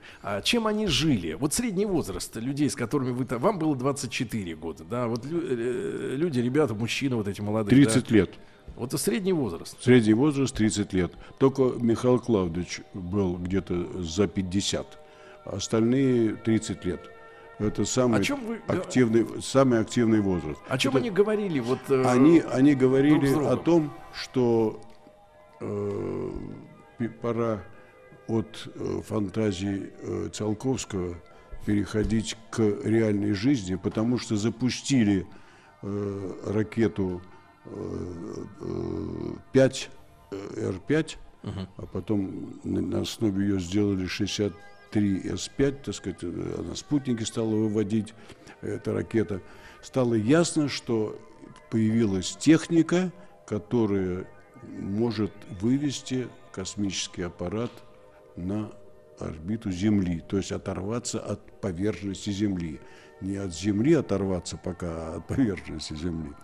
И эти люди уверовали в это, и благодаря энтузиазму и фантазии и внутреннему миру Михаила Клавдича, который вселял в них вот это мысли, они самоотверженно работали, и верхнее начальство, именно Нариманов и Тюлин, поддерживали их. И они не занимались прямой работой института, а занимались, вот 6 человек занимались, как говорили окружающие, глупой фантазией. А на самом деле, тогда, когда ракета долетела до Камчатки, то половина уже стала говорить о том, что они занимаются чем-то интересным.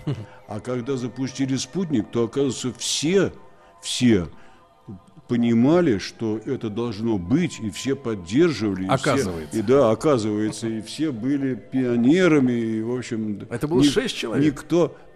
Остальные, которые заглядывали, они теперь все стали сторонниками спутника. И соучастниками.